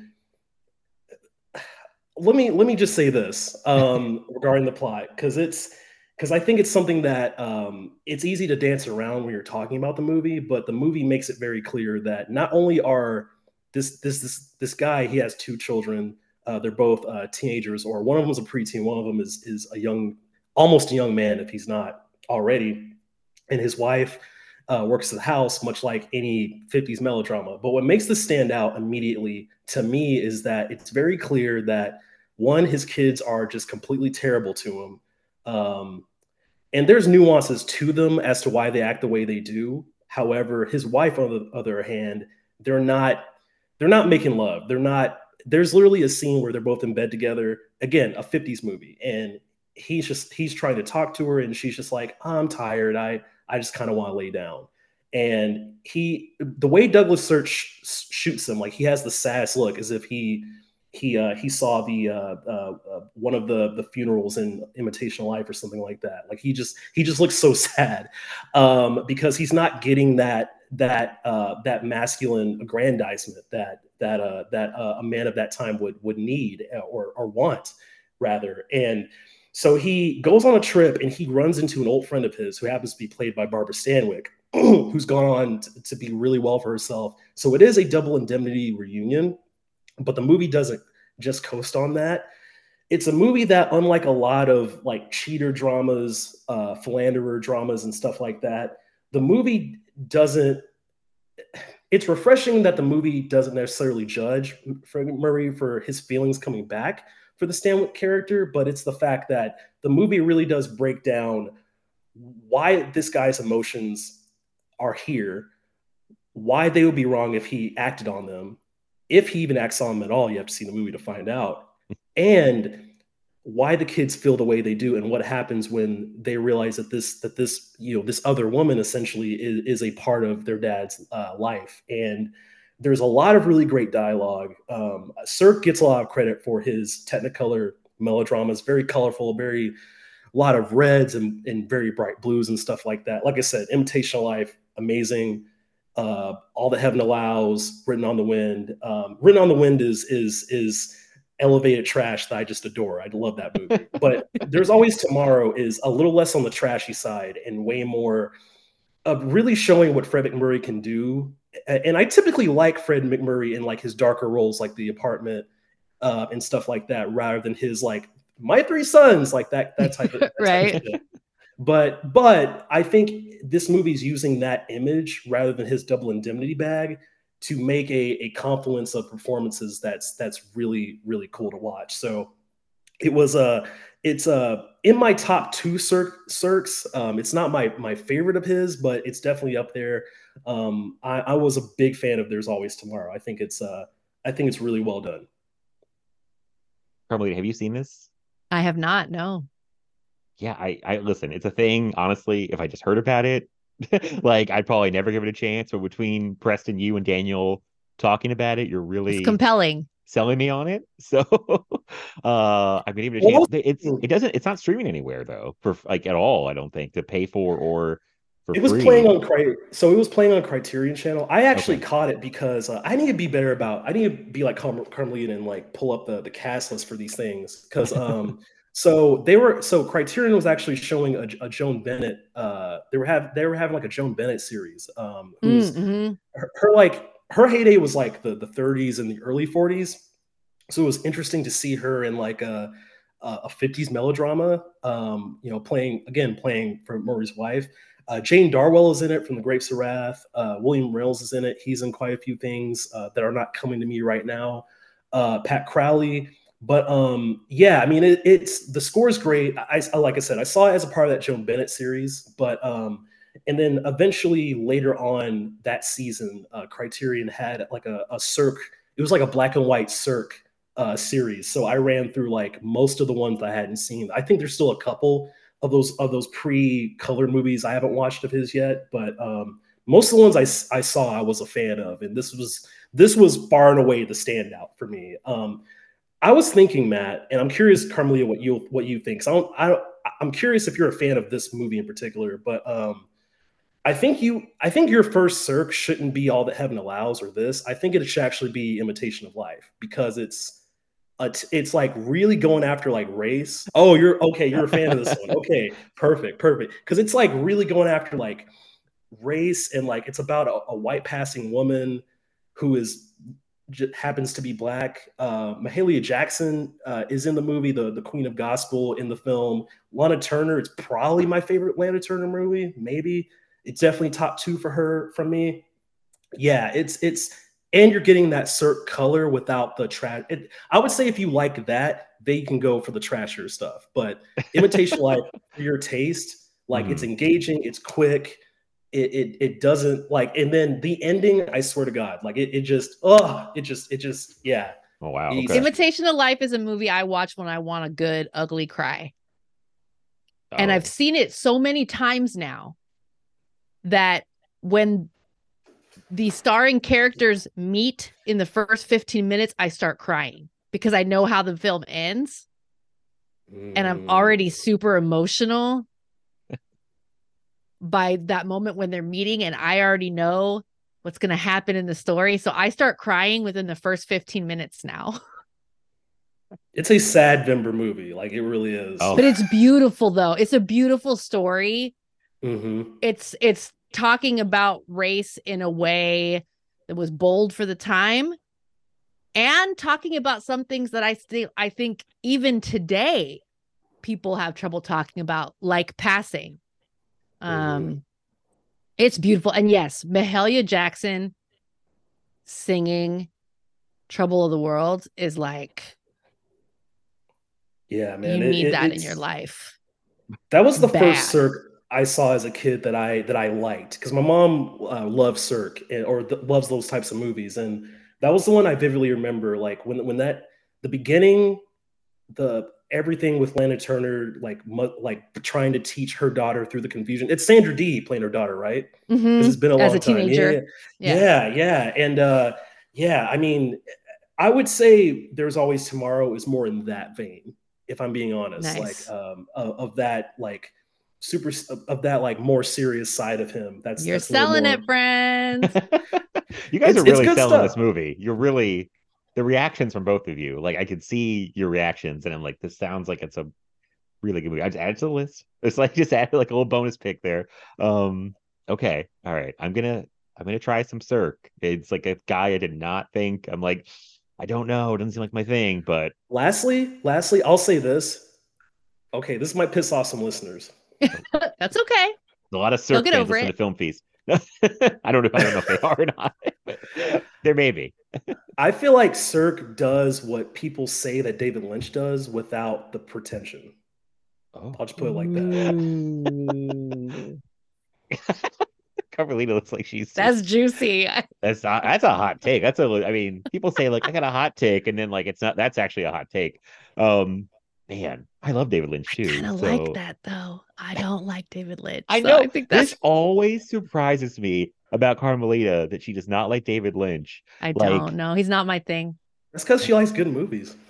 Oh no, I'm kidding. I'm kidding. I'm kidding. No, no, no. There, there, no, there, there's actually a handful of Lynch that I like. I'm just not like obsessed with, I'm not like gaga over Lynch like a lot of film fans yeah. are. But but I respect you, Matt. I really do. And I get that Lynch is influential. Oh. I would think he'd be too weird for me. Like I didn't think I was gonna like his stuff when I started because I'd heard about him for years. And I think I I God, what was the first thing I watched? It might have been Eraserhead, which is really out there, um but I was like, this is interesting, I don't mulstand any of it. um Mulholland Drive was the one that really like got me into David Lynch because I think oh my God, that's no make a face like he just did. um I think that movie's so good. I'm sorry, I think that movie's great. I love that movie. It's uh it's got I mean, okay it's got I would say it's definitely got more what's the word structure's the wrong, wrong word it's got more. It's not as weird and experimental as some of his other stuff. It's more of a normal movie with still being weird. Like it's not Eraserhead. It's not. Um... That's one that I actually do want to rewatch. I mean, it's I, weird, I but say, it's because it's a lot of people's favorite of his. And yeah, I remember I, I seeing my it in... favorite. Interesting. Okay, I, I I need I need to give it a chance. Uh, again. I think okay, yeah. I know what I'm saying. It's like the perfect intersection for me of like David Lynch weirdness while still being. It's you can get into it. It's a compelling story to me. It's a compelling story. It's not like so weird to put you out. Maybe it will be some people, but because I don't know, I really liked it. And once I read one of the movies that I finished watching, I went to go read a bunch of stuff about it because I'm just one of those movies where I'm like, what? Like what just happened? Um, mm-hmm. And people like, had midgets, very what? interesting takes, and I was like, okay, this actually makes sense. Like I get what like it's like. The things actually do make sense. It seemed completely insane in the movie, but um, and it was more like, oh, that's what was going on. Um, I don't know, Lost Highway, Left Lost Highway, uh, Blue Velvet. I've talked about a couple times. Once with Lexi on her show. Um, Blue Velvet actually the most probably palatable, but like, but also still very David Lynch. Um, have you seen that one, Preston? You seen Blue Velvet? I have. That that's that I will. So that when I say like, there's a few Lynches that I like, I actually do like Blue Velvet, but I will say this. Blue Velvet feels like a precursor to Twin Peaks, which is actually oh, yeah, like, that's that's one hundred percent. A show that I watched in college with a friend of mine. That um, that that's that those first like the original run of Twin Peaks, like that's my favorite mm-hmm. thing that he's done. And one again, speaking of melodrama, you know, he's taking soap opera tropes and making and putting it inside of the the psychodrama and, and the trippy, you know, midget stuff. So there was there is a lot of stuff about, and I love Fire Walk with Me as well. As a film, I think that's actually my favorite Lynch film. So yeah, uh, that I've seen thus far. So yeah, I I yeah, I I, I there's Lynch that I like. It's just, you know. I get you know. I get that people who are fans of him are very uh they talk about it a lot. They talk about him a lot. He, he kind of, I mean, the way, the what his work like kind of uh, brings that stuff up because he doesn't talk about what stuff means usually. You know, it's like he always goes like, it's up to you guys. I'll leave it up to your interpretation. So I feel like that opens things up to be talked about way more with his work than like, so I think it, I can understand it builds up this like kind of pretentious like thing. People are trying to figure stuff out. Like, I think some I of the stuff's more straightforward than people are even they're trying to overthink it, I think sometimes, honestly. But I think I have met people, not not you, Matt, but like I have met fans of Lynch who who have been like, you're not supposed to understand it. And there there's nothing more that kind of pisses me off than like people someone saying, well, you're not supposed to get it. You're supposed to read about it and study it. And it's more than a film. It's he's he's just he's just a god, you know. You just okay, I'll stop. I'm for real this time. For real. Oh wow. I feel I had to step back and just not We don't want it to get mean. I don't. Oh no, I, I don't want to be mean. Friends, please. I there's a there's a diatribe. There's a rant. Two that, David Lynch haters. No, that could happen, and it's okay. We another time. It gets An- ugly. It gets ugly. Okay. We won't go there. We We're can agree on tonight. Another David. David Cronenberg. Like David yes, Cronenberg. We can agree. Yes, that's oh, my I David. A David Cronenberg guy I did not think I liked at first. Because I watched Scanners and what was the other one? I don't know, something else I didn't really care for. And then I found stuff I liked. And I was like, oh, I really like David Cronenberg. But um, but yeah, he was the guy first. I was like, I don't know, like Cronenberg. But uh, anyway, enough of the Davids. We'll go back to this. Um, okay, so we're back. Uh, Carmelita's number six. Is that where we're at? Yeah. Okay, yes. yes. So this is one I actually just watched in the last week. And it made the list because I just enjoyed it so wow. much. I just thought wow. it was so cool.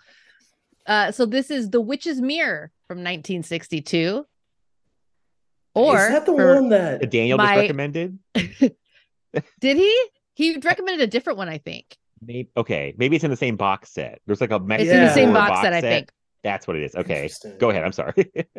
El Espejo de la Bruja in Spanish, because this film is from Mexico. Uh, directed by Chano Urrieta, written by Alfredo Ranova, Carlos Enrique Topada, and it stars a bunch of actors who I don't know. Rosita Arenas, Armando Calvo, Isabella Corona, go on and on and on. Uh, so this is, I, I love this to bits. This has got all of my spooky Mexican, there's the Catholic, there's, you know, because there's like this this cloud of Catholicism that hangs over Mexico. So it's got it's got it's got the Catholicism, but then it's got this witchy stuff because mm. this woman and her adult daughter kind of, we at the beginning of the film we're introduced to them, and the woman is a bruja, she's a witch, and she's helping her daughter to discover the truth about her husband in this mirror. They're scrying, which is like a real witch thing. And like a lot of the language that's used sounds very kind of authentic to the kind of invocations you would do. Like it doesn't sound like a bunch of made up mumbo jumbo. It actually sounds pretty legit, which I thought mm. was really cool. And it's all, you know, the house is very gothic and, you know, they're using this, this mirror to scry and figure out what's going on with the husband. And this is not a spoiler to say because you'll you'll read it in the synopsis of the film. This man kills his wife, and his mother decides to use her powers to get revenge. Oh, it's so it's it's very cool. Like there's so it's, it's a gothic all... witch horror, like gothic yes. witch revenge movie. Yes, but in Mexico, it's awesome. Interesting. Okay. It's very cool. It's very cool. So there's like, you know, yeah, there's all that mysticism, the magic, and there's, um, you know, you get kind of the, the gender politics of this, this man and the way he treated his wife. And then, you know, as soon as she's dead, he grabs another one and, you know, and it's like, he has a housekeeper uh-huh. and, you know, it's just, it's great. And there's some cool effects in this when we see some of the magic happening. Oh my goodness. And the, the strange goings on that start to happen in his in his mansion as as the magic starts to work. And he's, you know, he and his new wife are being tormented. It's very cool. I enjoyed this very, very much. Very you sold fun. me on this like yeah, yeah. highly. This, and I, Because I'm, I'm more. Oh, sorry, Matt. My oh bad. no, go ahead, go ahead. Yeah, yeah. like, uh, because I love like I'm starting to really like, especially this past year. Like, I'm starting to really get into like pre nineteen seventies horror. Like, this is like the time in my life where I'm like, okay, I think I like a lot of this stuff. And in addition to folk, I like a lot of gothic horror. So whenever I watch Daniel's YouTube channel, whenever he put he busts out like a box set, I'm I I am like immediately like, okay, I've got to find a way to see these things. Um, and Mexican horror is really interesting, or Spanish language horror, just because um, I don't want to speak, uh, you know, about a culture that I'm not in, but I find it fascinating, the whole mythology of the Dia de la Muerte, mm-hmm. um, and and and and that and that sort of thing. And and I had an epiphany the other day, like actually when when Daniel talked about that box set, I was like, why, like, how come I haven't seen a lot of like Mexican horror? Because like I feel like that would really get me excited about it, uh, about the genre, and just and I love seeing just like I, I just love seeing people of color do genre. That's not something that we really talk about, is that deficiency in cinema. Mm-hmm. Um, and I think Gothic fiction through the language of, you know, uh, Mexican superstition and culture and, and that sort of thing, that, that, that sounds very, very awesome. And I think this is, is it based on a short story that's been adapted many times? Uh, or, I don't know. Another? Okay. Yeah, okay. Cause it know. sounds very folky, if it, folksy, yeah. I guess. It so, definitely um, has elements of that. Yeah. It's very cool. And I don't have that box set. I'm really sad about it because I wish I did. I was able to see this. I think it was on Tubi. Oh, okay. Get I right think it, it. I don't know if it, it's still in there. It's. It looks like it's on Freevee and not Tubi, but Mubi. If you've heard oh, of Mubi, that's where I saw it was Mubi. Okay. The other Ubi. Uh, yeah, get on the Mubi game. Mubi's like. Yeah. Uh, I, I think kind of like a Criterion type show, because it's very like it's similar, yes. Yeah, like they're big into like cinema, and you know, it's like kind they got of some uh, artsy stuff. Artsy stuff, yeah. It's like this is cinema. Cinema, um, yeah. I was so mad I signed up for that once and watched the movie After Sun, and mm. I found out that it was only available for international uh subscribers, not U S subscribers. So I had wasted my time. I was like, it's supposed to be on here, and it was like, it's for the rest of the world, not you, buddy. But it is all that's cool stuff on there. Sad I face. Just, they do have some cool stuff. There's only so many. I have only so many dollars to go around a streaming service. It's like um, it's hard. It's rough out there, but it is on there. And yeah, this this box set that Daniel Mexico Macabre uh, that he's been talking up, because I was there at Music Box Chicago when he bought this off the table for thirty yeah. bucks. I need only... to get it. I really do. It's only it's only forty on Amazon, which ten dollars a movie. It's not it's not, it's the not worst. bad. Not bad. Um, I mean, I'm broke ass right now, cool. but maybe he, for maybe for my I'll buy myself a holiday present. Maybe that's, that's what I always justify things as, like it's a gift right? to myself. Merry Christmas. Um, yeah, he was talking about he was talking up Black Pit of Doctor M is another one here, and Witch's Mirror's on here, and this thing called The Brainiac and The Curse of the Crying Woman. Um, Interesting. I might need to just get that set, because now that you've talked that one up and he's talked the other one up, I think he liked Witch's Mirror too. But, um, but yeah, and then there's another one that Venera Syndrome put out earlier this year that was like a Mexican Gothic horror set. I don't remember the full title. It has a movie in there that I feel like people really were excited. Poison the Fairies, I think it's called. That's like a. Really... I think that's on Shudder right oh, okay. now. Okay. I haven't seen it, but I keep scrolling past it. I need to check it out. Yeah, I need to watch more Mexican horror, because I'd watched two of Del Toro's Mexican horror movies this year, Kronos and Devil's Backbone. Really like especially Devil, especially Devil's Backbone. Devil's Backbone yeah. is amazing. Like, beautiful movie. Like, it's just it's so it's so and very creepy, and it's it's all kinds of things going on. Um so yeah, I'm really intrigued by this one. So um very cool. I love when somebody makes sure like list last minute too, when it's like the right before you do the list, you're like, oh, it got on there. Like, um, so that's very cool. Um I love All witches. Right. I just can't help myself. I watch more witch movies too in general. I know Daniel made that like witch uh, list too of witch movies, and I was like, I have seen so few of these. I've seen like so few witch movies, um, but they they all sound cool. So okay, uh, Preston, your number six. See, this is the biggest irony of my list, perhaps, because like this was also a very recent addition. Um, and, and I've seen this again somehow in, in the amount of work days and the amount of movies I watch already and, and stuff. It's, it's a movie I've already seen twice now, and I just cannot stop talking about. And it is uh, Daisy von Schuler-Mayer's nineteen ninety-five indie comedy drama Party Girl. Um, oh, okay. And uh, essentially, what in this is my pick that's just solely personal. Like, I don't expect people, if people, more people see, if I get more people to see this movie, that's great.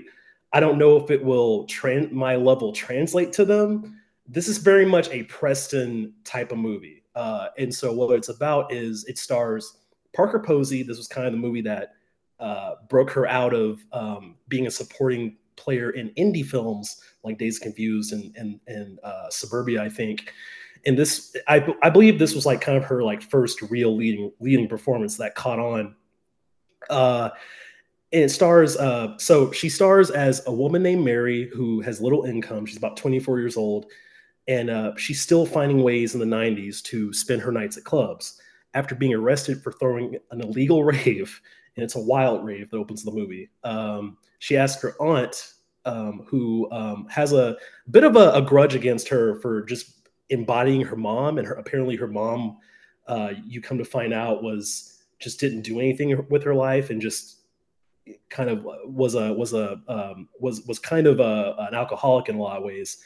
Um, she asked her aunt for, for bail money. And so Judi then finds her a job at her own library so that Mary can repay her with her work, which she thinks that she'll quit just immediately because why would she go from partying all the time to being a librarian? So already the premise has a little bit of absurdity to it. Um, initially, Mary finds the job boring and stifling. And uh, at the same time, she tries to get out of it to talk to this uh, uh, street food, food vendor, excuse me, who happens to be from Lebanon, whom she who she has a crush on.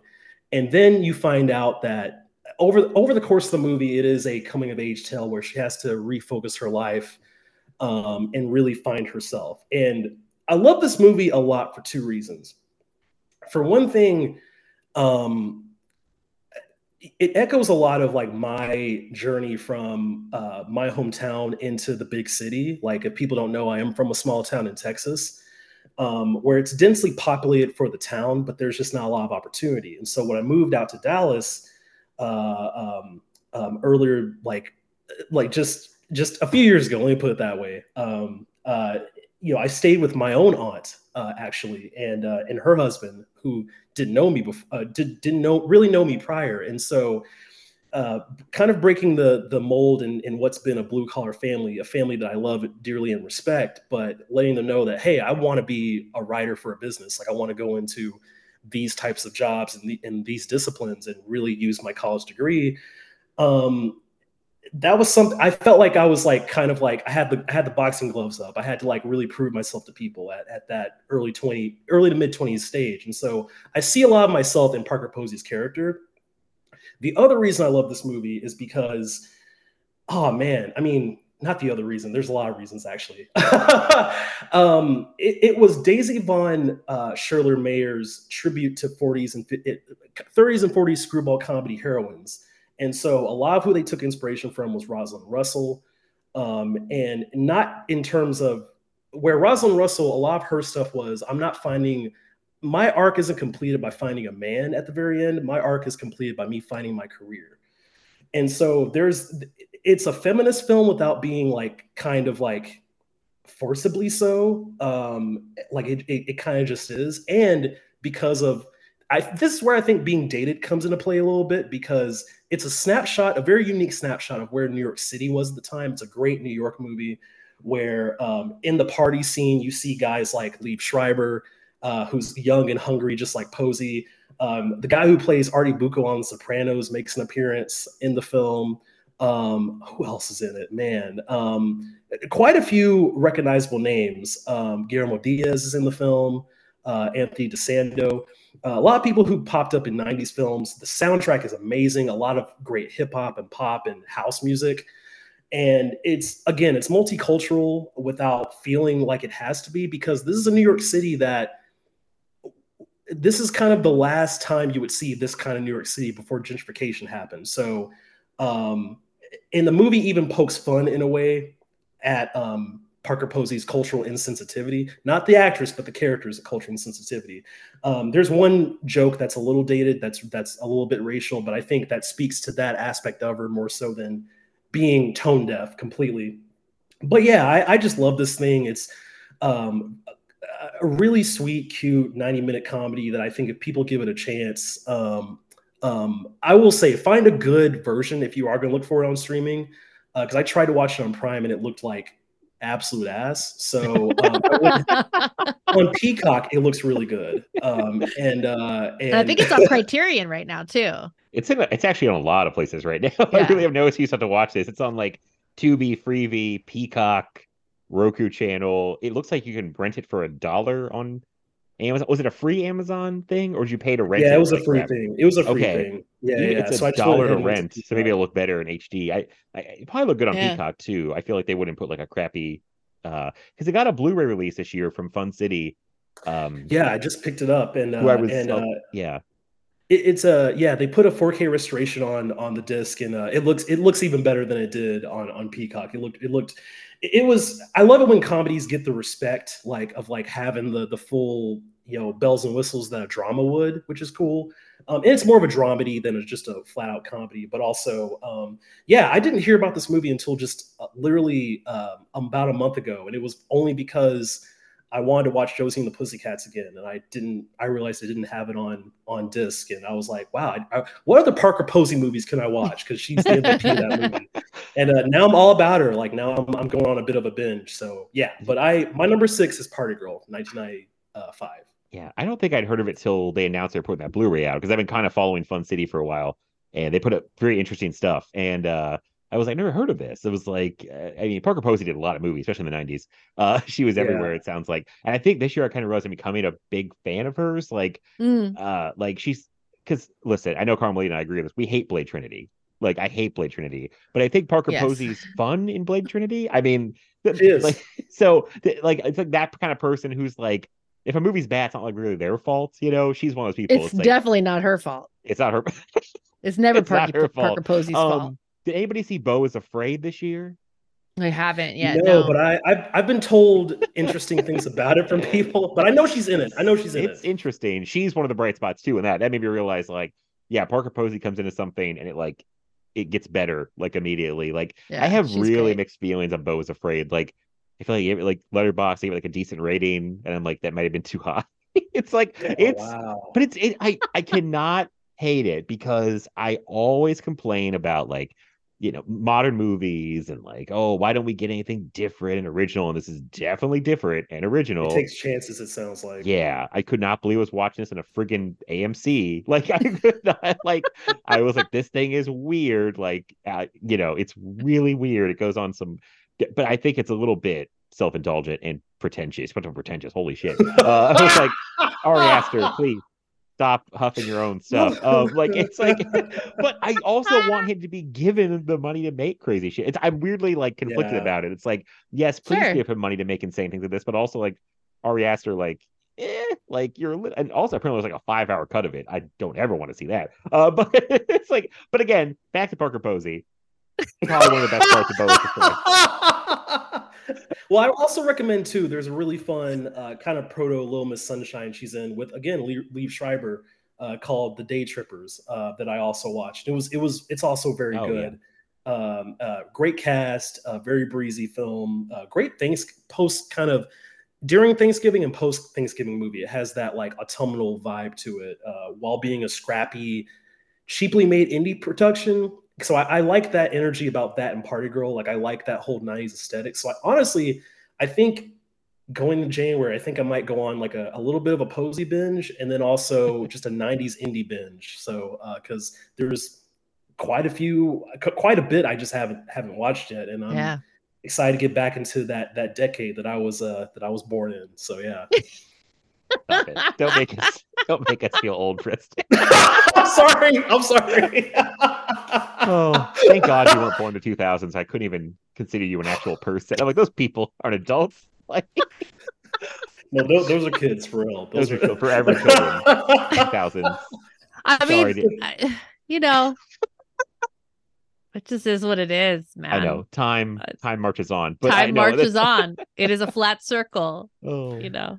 We do have one last thing about I appreciate you. And I'm sorry, uh, but I will say one last uh, uh, thing. I will I'll say about Party Girl is that um, uh, it's a rated R dramedy. It's not some sugar coated, you know, uh, bubblegum type shit. So uh, it, it does get edgy at points, and I really appreciate it for that. And and Posey again, like her performance, it, it's like it was like okay, this is why she's. Should, this is why she should have been a star. More people should have saw this. So yeah, I just, it really spoke to me. And uh, I've got to just kind of like what Carmelita said about the surprise aspect of the discovery. the fact that I've seen it twice now and I own the the blue now from Fun City, yeah. I, like yeah. I just I just can't get enough of it. I, I love this thing. So, I yeah. really I've almost watched it like multiple times this year. Like I almost just put it on streaming, but I'm like, nah, like I just wasn't quite in the mood. But I feel bad. I think I blew Carmelita, have you seen this? I think I blew her past that question. So, I'm so the sorry. nineties was, I mean, you and I have talked about this. The oh, nineties yeah. was an interesting decade for me.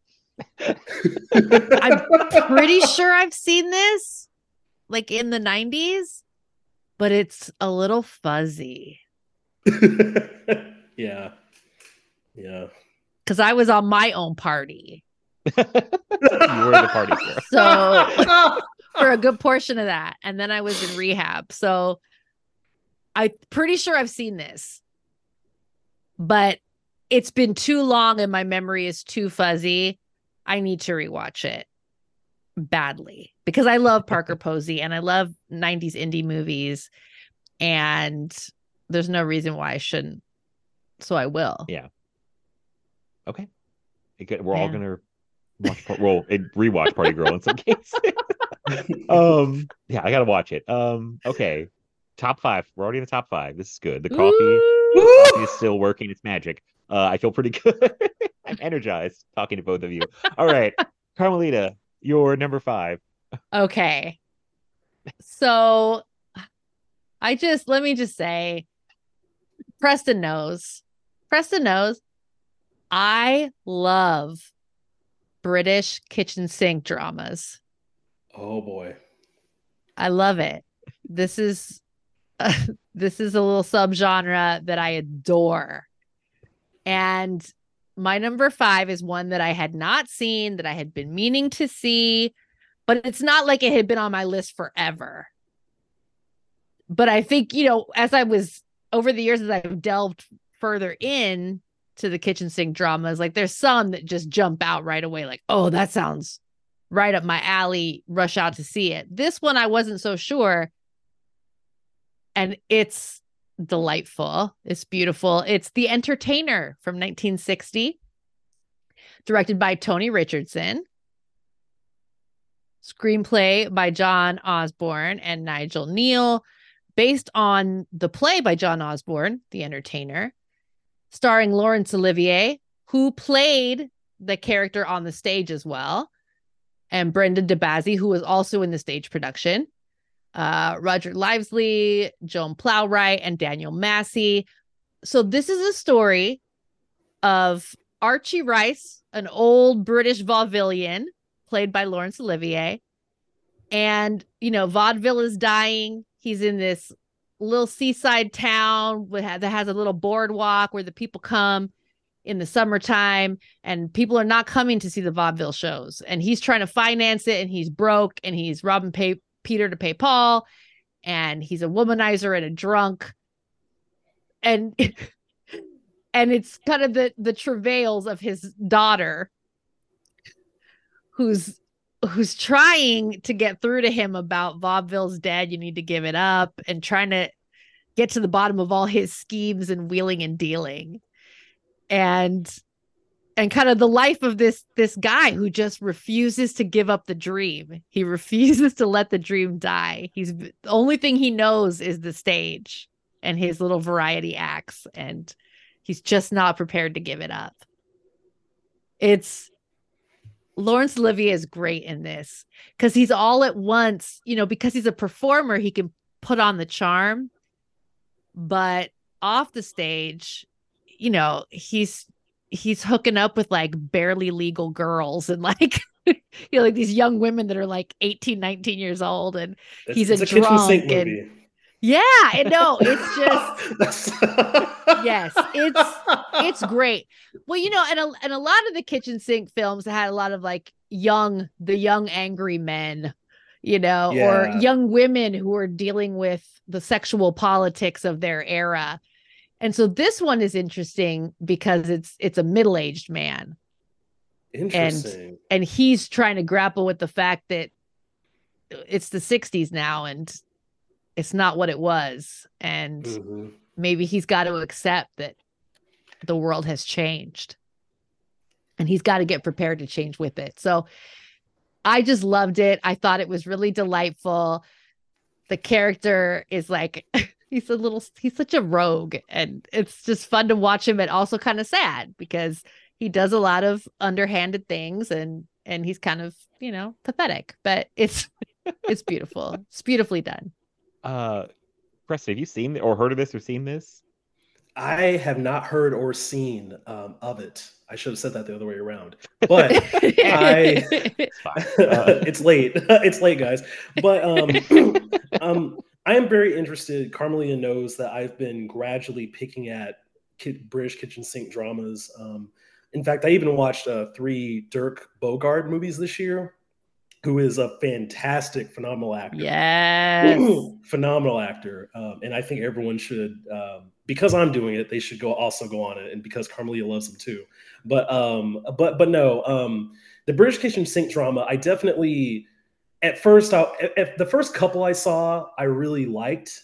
And I, but like watching Dirk Bogarde's, it was like the first time I was like, okay, I love these now. Like these are, Like it, it was, it was a bit of a, it was a bit of a getting used to like the, because it's a weird middle ground between a seventies raw reality movie and being in that like state more stagey um, classic film style. But um, and so I'm very curious to see Tony Richardson, what he does with Olivier, because I always love it when classic film stars work with modernist pre-seventies directors, guys who are kind of on the cusp of new Hollywood. And uh, I mean. Superficially too, um, Roger Livesey, I love him for the Powell and Pressburger films. Uh, so um, his that man's voice is just, yeah. Like I, I love Roger Livesey's voice. I, he just has one of the coolest accents I've ever heard on on a person. So um, genuinely, I, I, I, yeah. I'm your picks so far have been amazing. This is, I think, this is the one where I'm like, I've got to see this now. This you'll and, dig this, it. I think you'll really dig it. I'm excited. Well, I've never heard of it. Uh, I, I, I, I feel like an ass because I don't even know what a, Brit- a British kitchen sink movie is. I've never heard that term in my life. You guys are just like, ah, the old British kitchen sink movie, and I'm like, oh, what? What? Can, what is that? What is that? So it's it's it's kind of this this movement that came about in the sixties, and it and it started with with literature. And it was this kind of like, it was this realism about the way people live. And it was stories that were told about younger people, working class people. A lot of these films for the first time were showing life in other parts of England, not just London.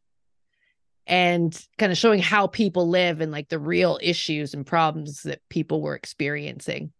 So you'll get films like uh, Taste of Honey, which... Uh, has a young woman who's a te- you know still a teenager, gets pregnant and dealing with an unwanted pregnancy, and she has a friend who's gay. You know, really topics movie. That at the time are just really yeah yeah you know risky to tackle. Things like uh, Look Back in Anger, and you've got you've got Richard Burton being brooding and pissed off, and he's unhappy with he his lot in life. Mad. Like he mad. just, he's just mad.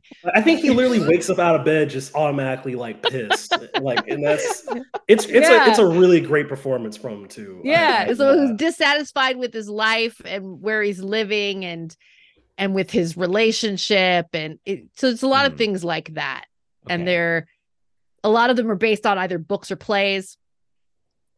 It's, I mean, I really enjoy it. Okay. I just so. I never heard of that term. I, I yeah. learned something. This is great. I knew I would learn some things in this podcast from you too. Um, okay. Also another question. So this got, this takes, this is in nineteen sixty. It takes place in nineteen sixty. It's like taking place uh, like, or because vaudeville is long. I dead, don't. Oh right? yeah. Like, yeah. Vaudeville. Oh, yeah. Well, and you, you still have some variety shows and stuff. I don't remember what year they said it was, but it was okay. Contemporary, so late that's fifties. Wild. I was just like, wait, vaudeville's died in like the thirties, right? Like he's still, that's like me going, hey guys, want to open a video rental store? Like that's like like let it go, Matt, let it go. Right. Yeah, dead. I mean, yeah, it's a dying um, thing. Well, and, and in some places you'll still get some variety shows. Like I know in the U K they do like panto, like well, pantomime yeah. shows, you know. So mm-hmm. there's some places where there's things that are similar to vaudeville. Or like variety shows yeah. that I guess here in, in America U S, have been done forever. There was a forever. ton of, was it the seventies when there was a ton of like just variety shows on T V? Yes. That were kind of, I guess, vaudeville like. Um, yeah, your yes. face is like, ugh, yes, variety show. No, some of I mean, some of them are some of them are fun. Uh-huh. Some of them are just weird, like the Lawrence Welk show. Like, oh my god, yeah, my mom tells stories about having to watch. But that like Carol Burnett, Carol Burnett yeah. was good. Yeah, oh yeah, yeah Carol yeah. Burnett was dope. That's yeah. a, my mom loves Carol Burnett. Talks about horror stories trying to watch the Lawrence Welk show at her grandparents' house. I thought it was the most boring thing she'd ever seen. Like, all I know also is like the S N L parody of the Lawrence Welk show too. Like, right. That's my knowledge of the Lawrence Welk show. Um, okay, that's interesting. I never heard of it. So add to the list. Uh, I'm very intrigued, but you sold it pretty well. So, okay, all right. The Entertainer. I don't. It's on H B O Max. And um, yeah, oh, nice. Yeah, I think there's somewhere else I saw. Yeah, uh, I'm, I'm gonna watch. I'm gonna watch the shit out of this. I'm excited. I, I can't wait. It's a fun uh, one. It's okay. Fun and sad. But maybe it's just because I like sad stuff that that's fun. I don't know. Anyways, watch it. It's good. You can have both in one movie. It'd be fun and sad. Um, right? uh, Preston, what is your number five? So my number five uh, is, uh, is is a movie that, okay, so this is top five. So this is, these are movies that all surprised me in some way. Um, and just really, yeah, like the top, this top five, like I pretty much knew was a lock mm-hmm. from the moment I saw the movie. Um, And so the first of these of these choices is a movie from nineteen seventy-seven. It's a film noir dramedy. So it's it's people people who know me know I love film noir. I love detective stories. This is far and away the best detective movie I saw this year. It is uh, Robert Benton's The Late Show, and it stars uh, the com- the legendary comedian Art Carney as a private as an aging private eye named Ira, who um, is just barely getting by. Uh, like he's not finding as many cases that are lecherous or uh, uh, kind of deadly around him to solve. The, the the the times are changing. This is the late seventies as opposed to the the early seventies.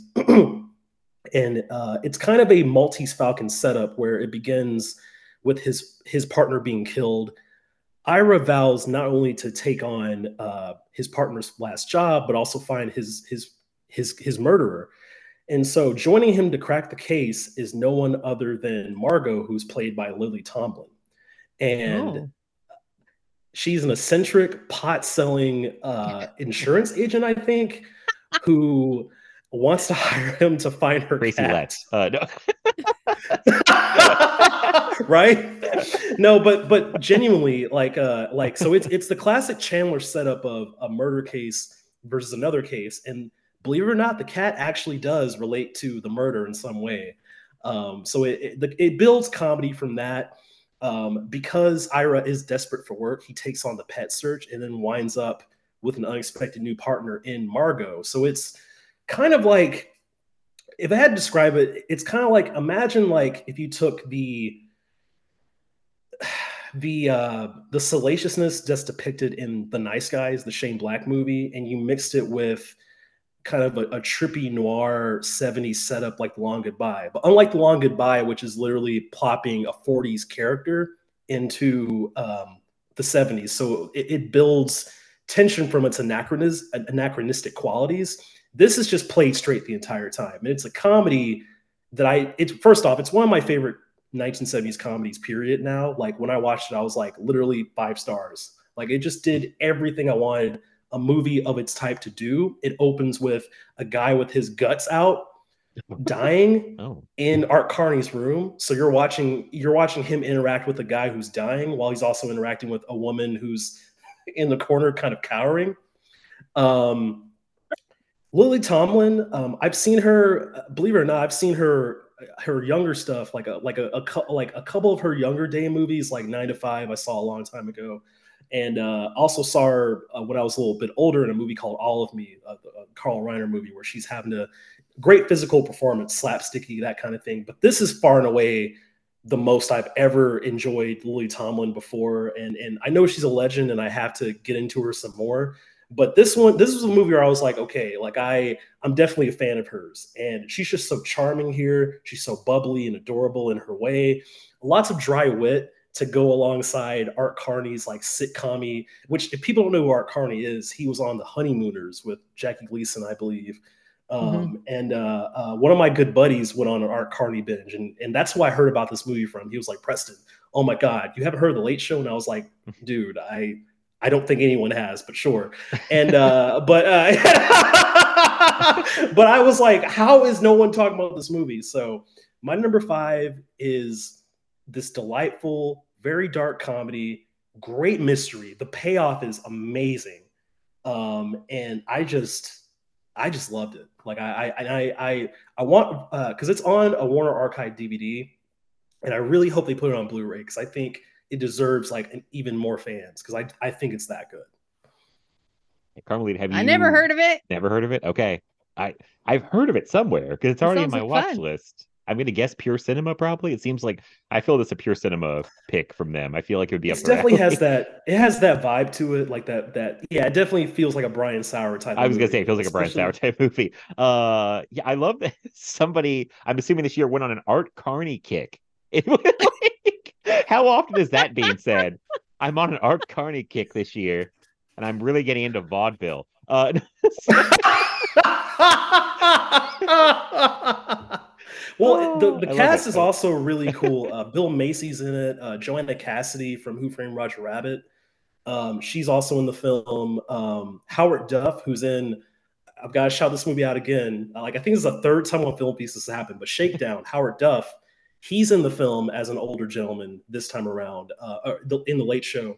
Oh, okay. Um, uh-huh. And, uh, and uh, he... He plays a very kind of like sneaky type of character uh, that is befitting of the lead of Shakedown. So if you're Shakedown's a fan of that noir, like yeah, like three or four times at separate times in the show. So everybody should really watch Shakedown. It's really good. It's weird because I see Howard Duff in every movie now. Like there was a sixties sex comedy I watched uh, a week or two ago where he was one of James Garner's buddies, and I was like, oh my God, like. Uh, but yeah, no, um, yeah, great cast. They're all used perfectly. It's produced by Robert Altman. And I would say that depending, I love Altman, me personally, but I would I would say like it has that Altman-y vibe of being offbeat without being super uh, um, super off-putting, like like he can come off to some people. So yeah, um, I'm I love I just love this movie. But yeah, okay, I yeah I'm gonna see it some point because you sold it better than I. Again, on my list, I had no memory of why it was on my list, but you just sold it again. So um, can pay to rent it. I don't think it's streaming anywhere for free, but um, sounds interesting. I'm I'm I'll check it out at some point. So okay, cool. So The Late Show from what was it? nineteen seventy-seven? Yes. Yes. Okay. Cool. Okay. Um. Okay. Moving on back to Carmelita with her number four. This I. Went back and forth on this one. So back up. Back in February, I believe it was February, the Criterion Channel did a collection. They had on the Criterion Channel all of Derek Jarman, the, direct, the director Derek Jarman's films available oh, yeah. to stream for that month. And I I think it and it ended up staying on there for another couple of months. I think they it's they're down now. Um, so I got to rewatch some Derek Jarman films that I loved, but the really exciting thing was I finally got to see some Derek Jarman films that I had not seen that I always wanted to see that were really hard to find. Mm-hmm. And I got to do a whole episode on V H S with our friend Derek Marshall about Derek Jarman. And we talked about five films. So I've talked about this at length elsewhere, so I won't say too much here. I thought about not even including it, but I, I couldn't decide which Derek Jarman because I love them all. And so I'm just going to say I could have said any number of Derek Jarman first-time watches from this year, but I'm giving you The Angelic Conversation from nineteen eighty-five. It's, it's very dreamy. It's very much an experience. The... The characters, these young men who are in a romantic relationship looking for love and find each other, and they're it's it's one of the most romantic and tender and beautiful depictions of a queer relationship that I've ever seen. Wow. And They have no spoken dialogue. Oh. the we, what we get no listen to me I'm what just looking at Preston's face. I'm sorry. It's like... is Judi Dench, Dame Judi Dench, reading Shakespearean sonnets the whole film. I am so you get so all sold. this all this beautiful imagery, and there's, you know, it's it's like it's filmed on film, and these really like desolate, like industrial landscapes, and these these two men in this relationship, and and there's all this like symbolic stuff. You could read it as symbolic, or you could just marvel at just how dreamy and surreal it looks. And then you get Judi Dench's voice, and she's reading Shakespearean sonnets. It's just, it's gorgeous, and it's only like seventy-eight minutes. That's so. good. That's always good. Uh, so, uh, I've never heard of it. I, I don't think I'd even heard of Derek Jarman until you brought him up at some point. Like, I'm completely unfamiliar. Um, yeah, that V H S episode was like my first time, because I, I think I believe I'd seen you tweet about him um, quite a bit, or at least a few times before, before yeah. you went on V H S uh, for that for that episode. First off, great episode, by the way. Thank you. Um, and. Um, I feel bad because I think I made a promise to you after, because I was talking about how much I love that episode, and and I and I just did not go on a Jarman binge or whatever. That's okay. Uh, but I, this sounds beautiful, like it really does, and it's I mean, gorgeous. I love Judi Dench, literally like the best M, uh, in my opinion, and great actress beyond, you know, just that. But yeah, um, the silent, like the. It just sounds very intriguing. Ooh, and the way. soundtrack is done by the band Coil, so it's this very cool. It's there's like it's so immersive, like it's just very dreamy. It's beautiful. Would you describe it? For some reason, I'm getting like Wings of Desire vibes from this, the Wim Wenders movie. Yeah, yeah, yeah, yeah. Similar, okay. similar. And I, I love that movie. I really do. So um, yeah. yeah, I mean, different, but there's definitely some similarities vibe wise. Interesting. Yeah, Derek yeah. Jarman is great. I think uh, some of this stuff is not currently streaming. Some of his films are still streaming. I encourage everyone to check out his work because he was a great filmmaker and like a real artist. Like the man was an artist. Um, But yeah, I, I could have picked any number of the the several first time watches of his films that I did this year. I went with this one, but you can't go wrong with Derek Jarman. No, is he is he eighties and nineties, or did he begin in like the seventies? So in the seventies, he was doing um, production. De- he was doing design, like so. The Devils, Ken Russell. Oh yeah, oh, yeah. He did the design on that. The sets. Oh. Wow. Um, he he worked with Ken Russell quite a bit in the seventies, and then yeah, yeah, he did some films in the late seventies, Jubilee, uh, The Tempest, and then into the eighties, stuff like Caravaggio, this War Requiem. Yeah, looks like he did a lot of music videos for the Smiths. Yes, Pet Shop Boys, the Smiths, Pet Shop Boys, yeah. Wow. Interesting. Yeah. Okay. I, yeah. It does look like also this movie is like only available right now on Canopy. So ah. nice to get it. Which So if you have your your if your library participates in Canopy. Yes. Do you guys run into this though with Canopy? Because sometimes I have Canopy, my library does have Canopy, but then I go to watch a specific thing on Canopy and then it says, "Oh, sorry, your library doesn't have this title" or something. Oh, it's, it does not my li- my new yeah. library doesn't ha- isn't partnered with Canopy, so weird. It's like I can use Canopy, but then I pick a specific movie and it's like, "Oh, sorry, not this one. You can watch some other stuff." Like it's it's very like uh the library doesn't have access. It's something weird. I don't know, but uh yeah. you know, it's it's good to have. It might, you know, maybe if you live in like a bigger city, I don't know. But uh yeah, okay, that's interesting. Cause yeah, you're the only person I've heard really talk about Derek Jarman, so I'm very I I, I have nothing to add. I'm sorry. That excites I know me. very little. That excites so. me. And, yeah. and to have uh, this This is the hope. Once something is streaming somewhere once, I know it will come back at some time. Right. Right. True. That's true. Once it's once it's been available to stream once, I just know at some point they'll bring it back. So once it's unlocked out of the box. It's, exactly. It's like, yes. So keep checking back. All right. Uh, Preston, what is your number four? All right. Uh, my number four um, is actually my favorite horror movie that I saw this year. And it became an instant favorite after it was done. This is a movie that is so good. So I'll put it like this. I I smoke cigars occasionally. Like I smoke like maybe a couple a month, like uh, because I just like to relax. I need to relax. So that's part of why I do it. Um, and I just like the culture behind them. And literally, but I don't smoke them like just like like all in one. Like I take breaks and stuff like that.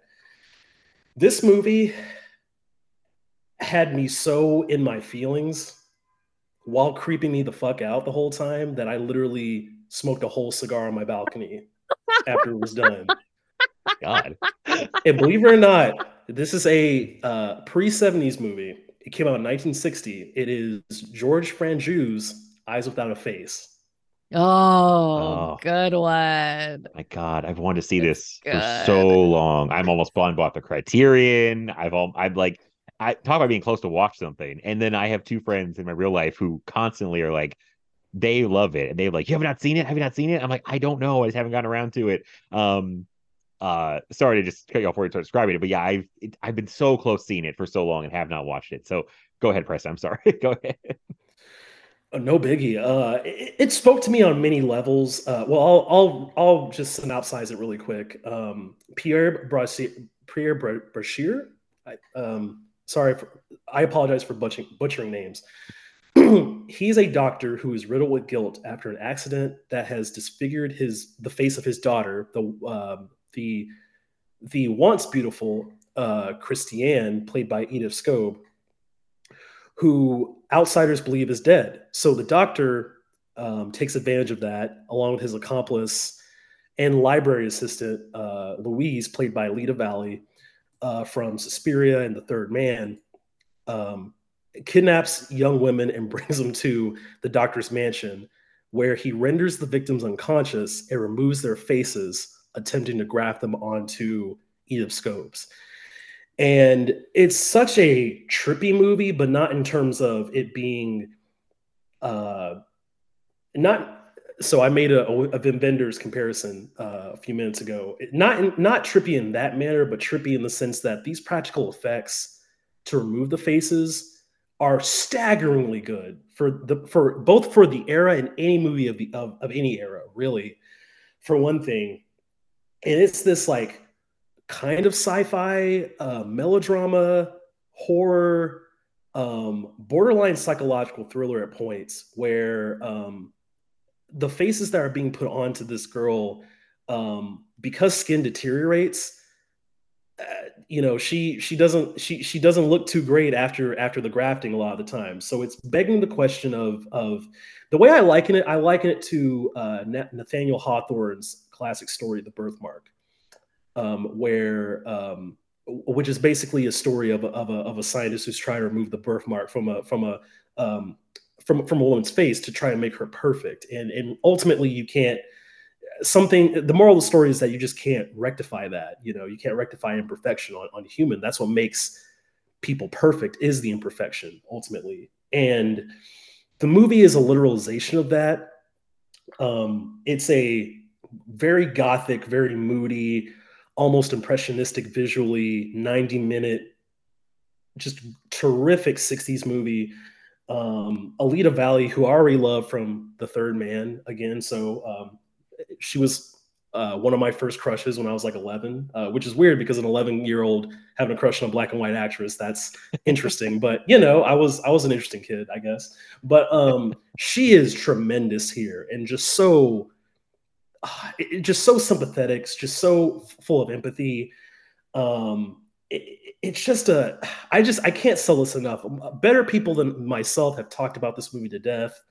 Um, I, I've heard about it for a few years. I just came to it. And out of all the, the horror discoveries I had this year, and I watched quite, quite a bit of horror this year. This was the one that just took me and made me smoke an entire cigar. uh, And uh, and and yeah, I, I bought the Criterion as well. Um, I'm excited to rewatch it someday. Um, yeah, great film, and uh, so super happy Carmelita is a fan. I yeah, Carmelita I am. Clearly yeah, has seen it, smiling and nodding the whole time. So Carmelita, yeah, no, it is. It's great. It's it is this really cool kind of pulling from different genres. There's there's almost like a there's a little bit of a sci-fi element to it because of the. the surgeries he's trying to perform, this technology he's trying to perfect, this new surgery. It's and yeah, there's just all these layers, the psychological layers of, you know, what's in a face, right? Like, and yeah. and who is he really doing it for? He says he's doing it for his daughter, but you start to wonder, who are you really doing this for? One it's, of the scenes yeah, that, that gets incredible. me in that movie. Oh, yeah, yeah. Uh, one of the scenes that gets me in that movie is just one quick scene I'll mention is uh, she's looking at her n- new face, so to speak. It, it's not a spoiler because it's it happens earlier in the movie than you'd expect. And and she, you know, it, it's features of, of, of her that look like how she used to look. Um, but they're grafted on her new face now. And she's like, that doesn't look like me. Like it, it technically does, but I know what my face looked like. And it's just such a beautiful moment in a genre where I feel like there is beautiful story. There are beautiful stories that are told in horror, but not so much with the elegant simplicity as this. And um, yeah, I, I just, yeah, that's my, that's my one little spiel about it, but yeah. Yeah, no, it's beautiful. There's also a little bit of a fairy tale element to this one yeah. too. You know, the princess in that's locked away in the tower, you know, it's mm-hmm. it's got that kind of, it's it's cool. Okay, I need to finally see it. Uh, it sounds super Highly interesting. Recommend. Sounds very cool.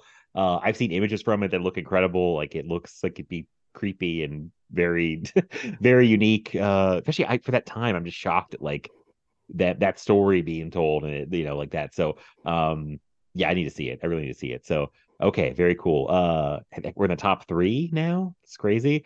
Uh and I'm very I feel curious. Like that we move fast. Like we we did I, yeah, we it's like pretty rolling. good. Uh, we're doing pretty good. I'm very curious too, because Preston said I'd seen a couple of his, and so far I've seen none of his. So they must have done really well.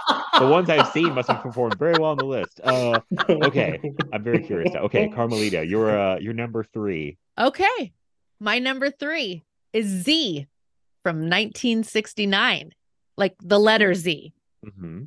directed by Costa Gavras, the Greek filmmaker who was exiled. So this film is in French. Oh, okay.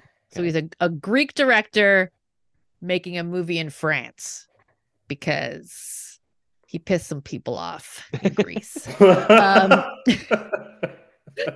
uh, and it's uh, it's based on a novel. See, uh, stars Yves Montand, Irene Papas, great Greek actress. Uh, Jean-Louis Trintignant, who was in Trans-Europe Express. Yeah, yeah, yeah, yeah, yeah, yeah. Does he's done a bunch of stuff. I'm, I might be pronouncing his name all cattywampus, but if you saw him, you'd recognize him.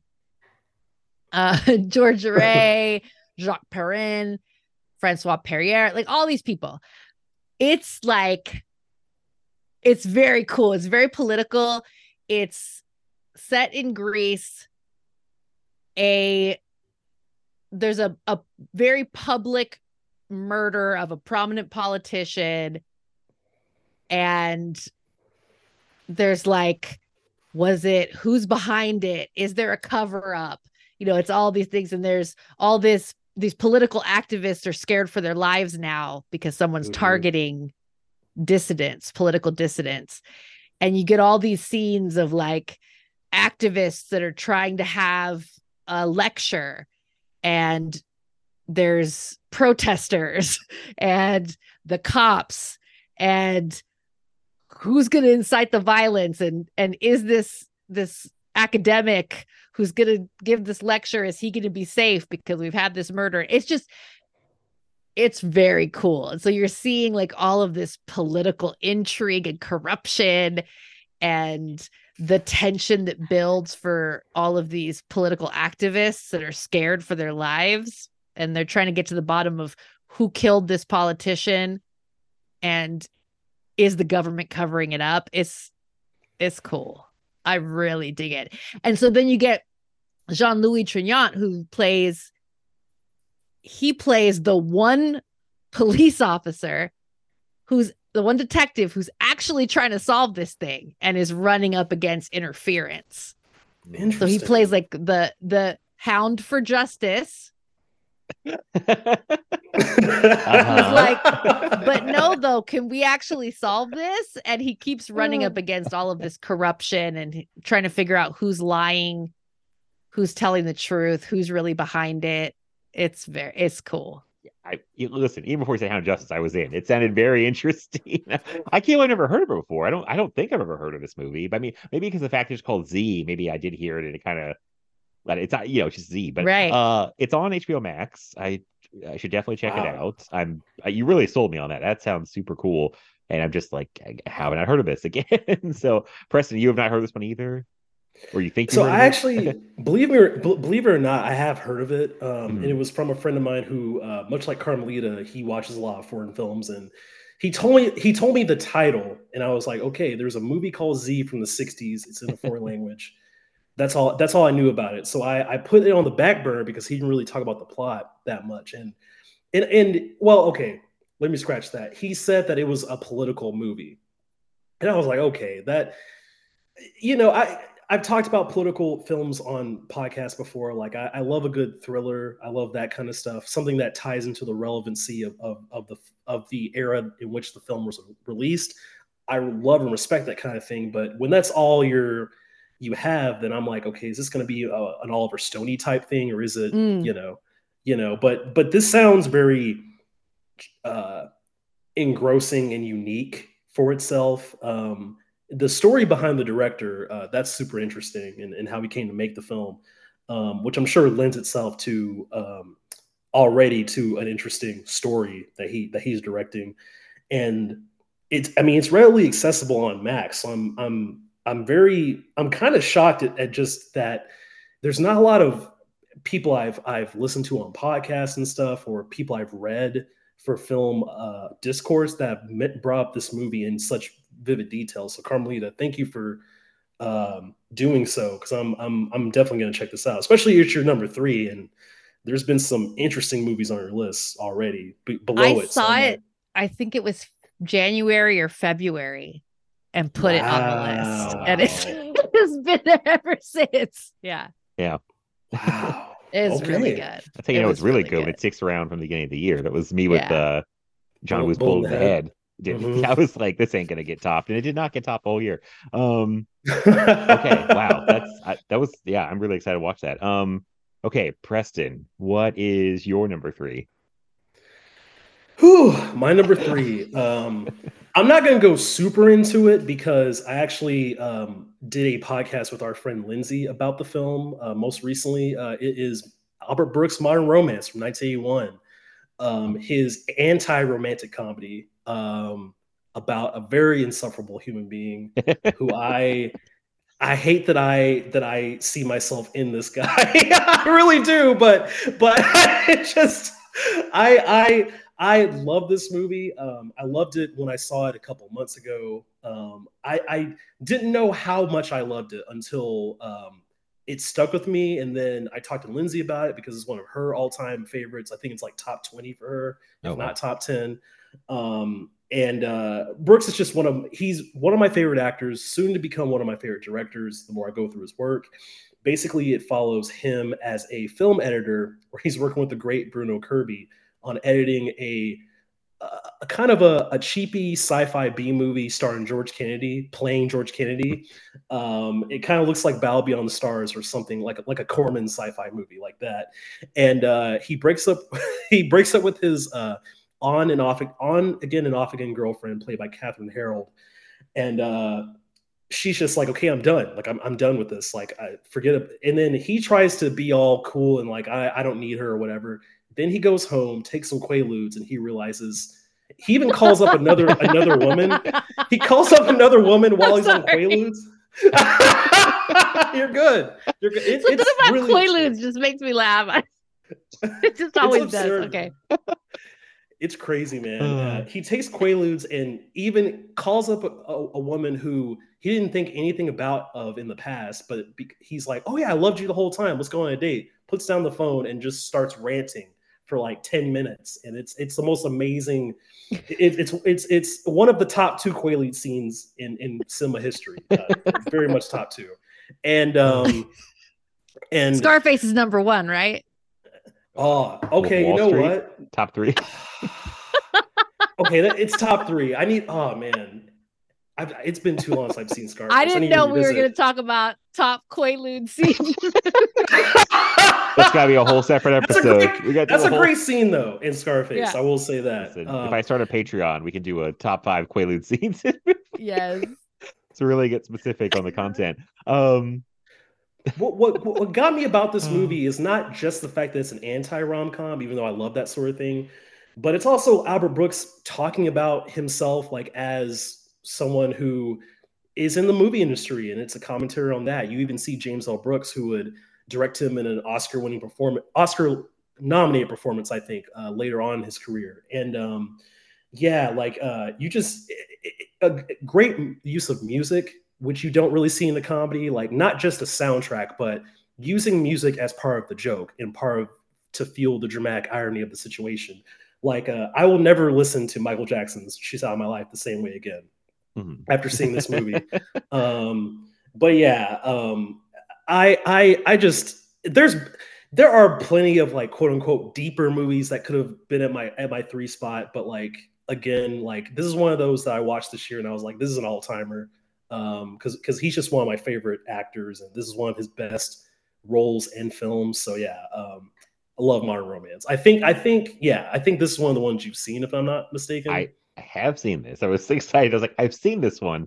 Uh, I think it was twenty twenty. I went on kind of like an Albert Brooks kind of kick, but I think it was just this, Lost in America, and Defending Your Life, which I think Defending Your Life was on the first Discoveries episode we did, just me and Daniel. Which is the two mm-hmm. of us. I think that was in my top ten of the year. I love Defending Your Life um, a lot. And I really like Modern Romance and Lost in America. Um, but I feel like I'm not remembering too much of Modern Romance. Like, I mean, twenty twenty was a blur for everyone. But sure. I watched a lot of movies that year. But uh, I do remember liking it.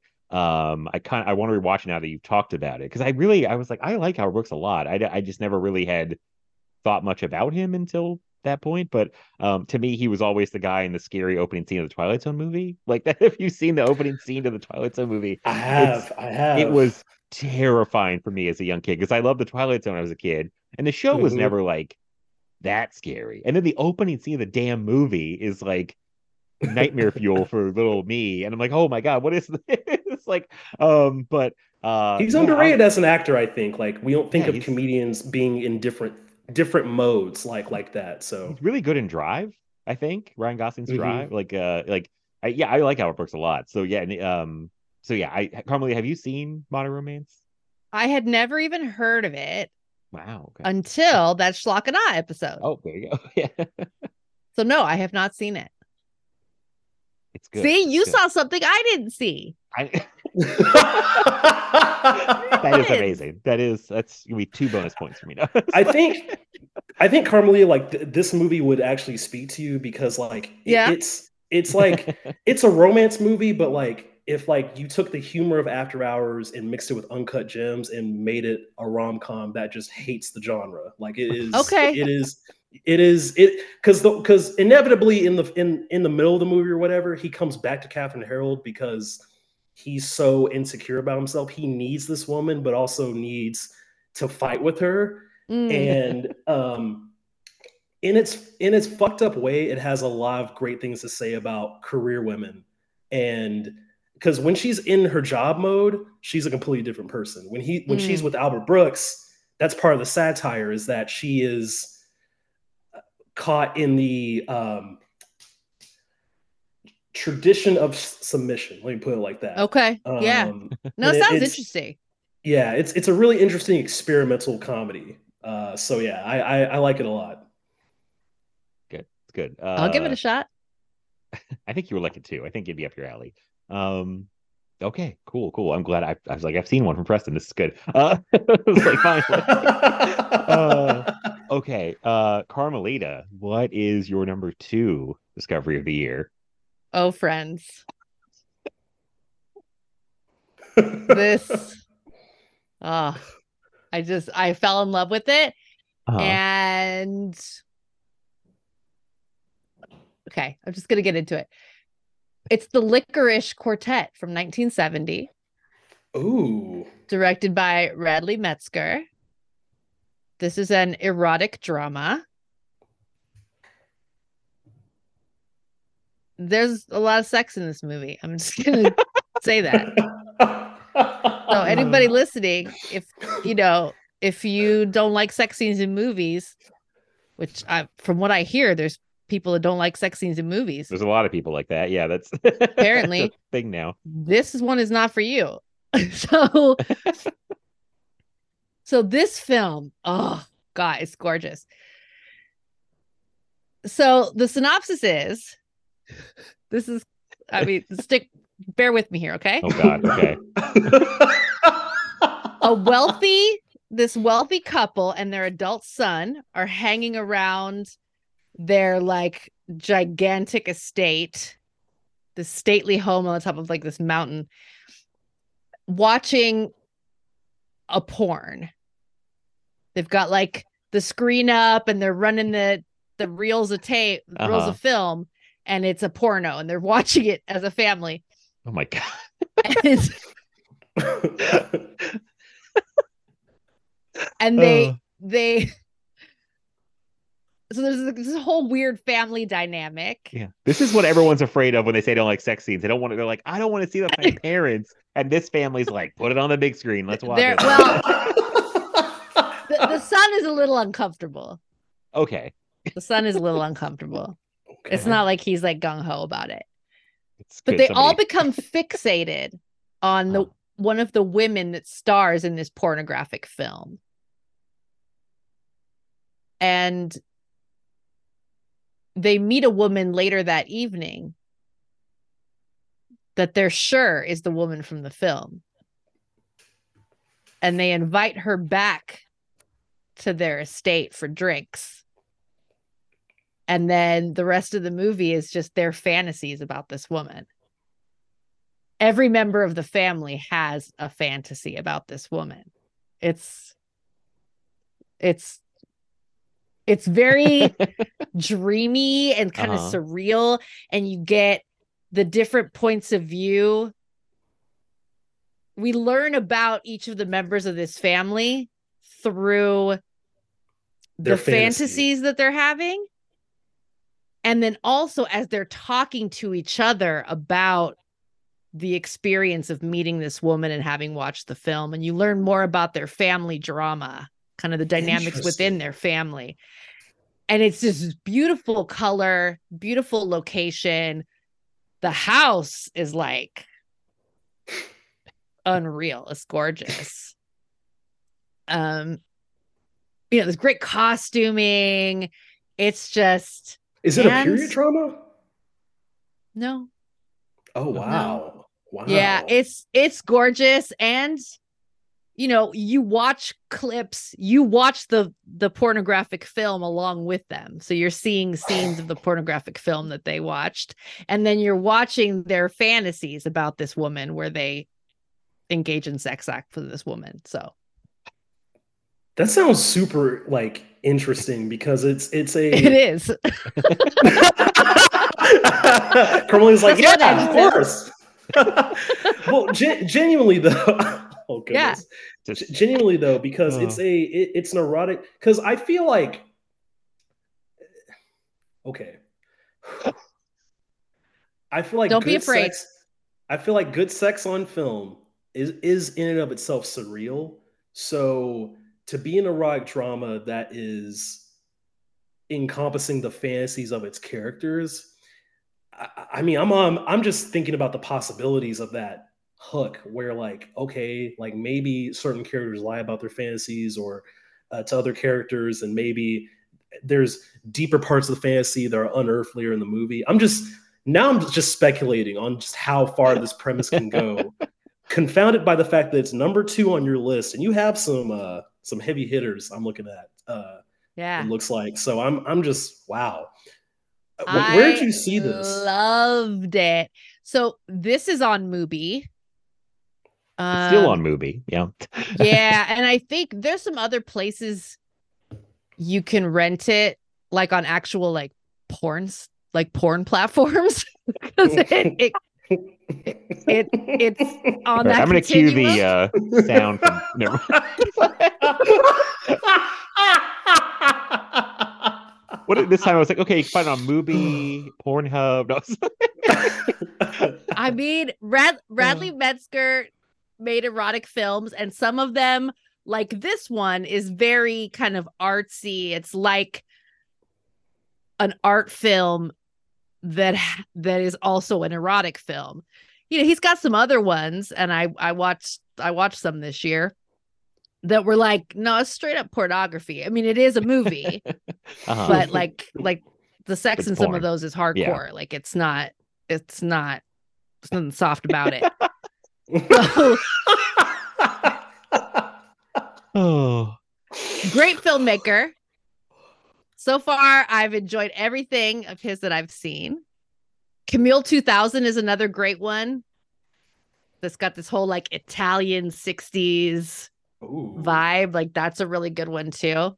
It sounds like sexy Visconti. Like yeah, kinda.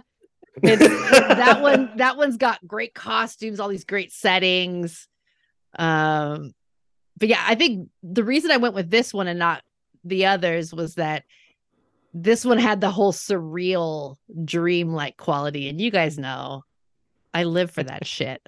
So yeah. Right, right. See, this is why no, sorry to go back to this. This is why you all that David Lynch. I feel like his stuff is yeah. Sorry, I'm not gonna harp on. We already talked about no. it. Just that's what always surprises me. But um sorry. Also, Carmelita, you must have brought this up on another an, an old Film Feast episode because it's in my watch list. I have never, I had no recollection of hearing about it. Really? When you, when you started talking about it, I was like, I think she brought this up before because maybe I don't, I don't, I don't know. We've done a lot of episodes together, my friend. It could have been at any point throughout this year. Um, I, yeah, because this has to be from her. Uh, like, and I'm well, looking who at it. I've like, seen it. I'm like, who else has seen it? We, I'm sure we have friends that have seen it. Also, people were trying to search for it. It you said Licorice Quartet. I immediately started spelling it like the candy licorice. It's ah, not like no, that. Like lick, er, like oh. ish. Because I was like, I can't find it on Letterboxd. Yeah, one... it's L I C K E R I S H. Licorice, like literally, like wow, okay. Oh, interesting. It's you. On my list now. It's on my you, list. You must have brought it up. I'll have to go back and listen to. There's a lot. I can't. I was like, how am I going to find it? Um, old, old. What have you kind of watched lately? Segments. Um, okay. Well, if it wasn't it. me, it was someone else with similar taste, and I think it was you. I still think we should be friends. um... I love stuff like that. I love it. I love it. Um, boy. Okay. Well, you can rent that anywhere. I mean, I yeah. I'm surprised. Like, is it? Wait, is this one have like? Hardcore sex scenes because I'm surprised Prime. I mean, there's sex scenes in it, yeah. I okay. It's not like like he's got other ones where there's like like B D S M, like oh, uh-huh. and like serious, like you really see the penetration and stuff like that. This one mm-hmm. doesn't go that far, but but there's sex scenes in it, yeah. All right, well, I don't know what else. This is the first time I've said penetration on this. I mean, we did it. We did an episode on David Cronenberg's Crash together, so I feel like exactly. everything. Still I hope, one of my want... favorite Film Feast episodes, by the way. Y'all, y'all killed that one. Y'all really did. Thank you. I think Carmelita killed that one. I was just along for the ride.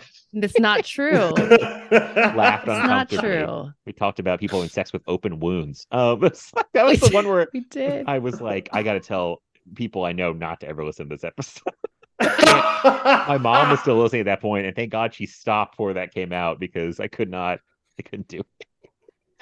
Oh, not ready for that conversation. Anyway, uh, so I hope Preston number two is like a Disney movie or something. Just like the, the, the dichotomy of like two and. I love how I'm seeing this the geriatric of the two. That's so fun. No, no, I just want it to be like something complete opposite of this. Like be like the the sanitization. Yeah.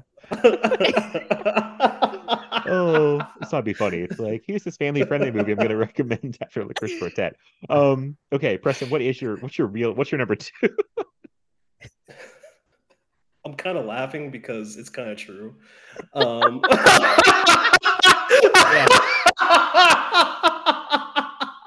It's the oh. I, it's true in the sense that it's not a full on, you know, it's it's not it's it's it's not what Carmelia described. It's not it's not yeah. that type of movie. It's, it's not just soft core porn.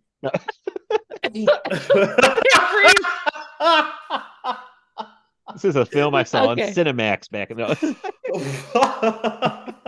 oh, okay. God, we're losing it. You okay, this is on, good. Just the H B O, yeah. Yes. Um, bringing that Jackie well, Brown magic back together. I love it. Uh, well, uh, uh, genuinely, um, this movie is actually very, very dark, um, uh, especially for movies of the time.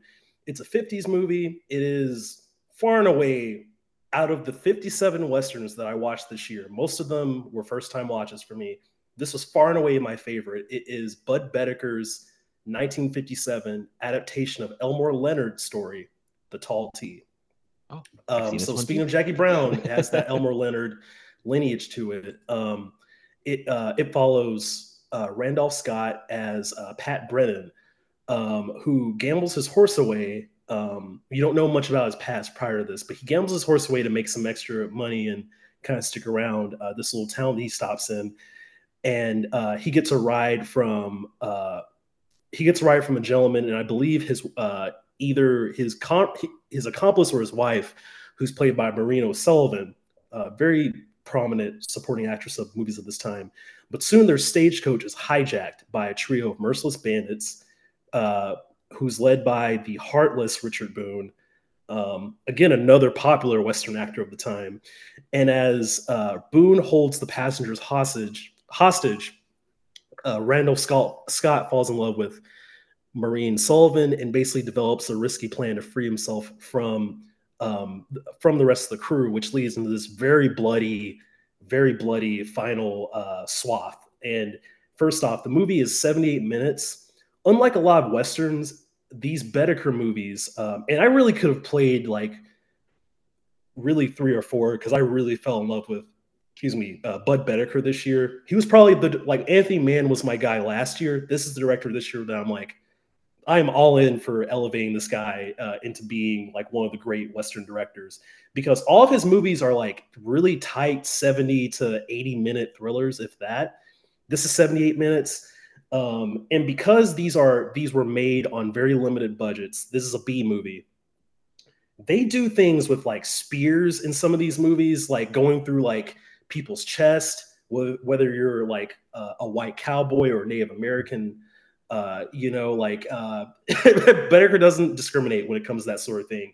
And he really shows you the perils of westward expansion era violence while being a very thoughtful, uh, very fun, awesome uh, Western where uh, Randolph Scott, like he's not the super dark uh, cowboy that you see in the likes of like, uh, um, Uh, the Wild Bunch or Pat Garrett and Billy the Kid. Like he's not a revisionist cowboy, but his good boy image, I think Baedeker found a way to kind of master that and make it compelling because he's going up against people who are way more flawed than he is, like extremely terrible people. Richard Boone gives one of my favorite villain performances of the entire genre in this movie.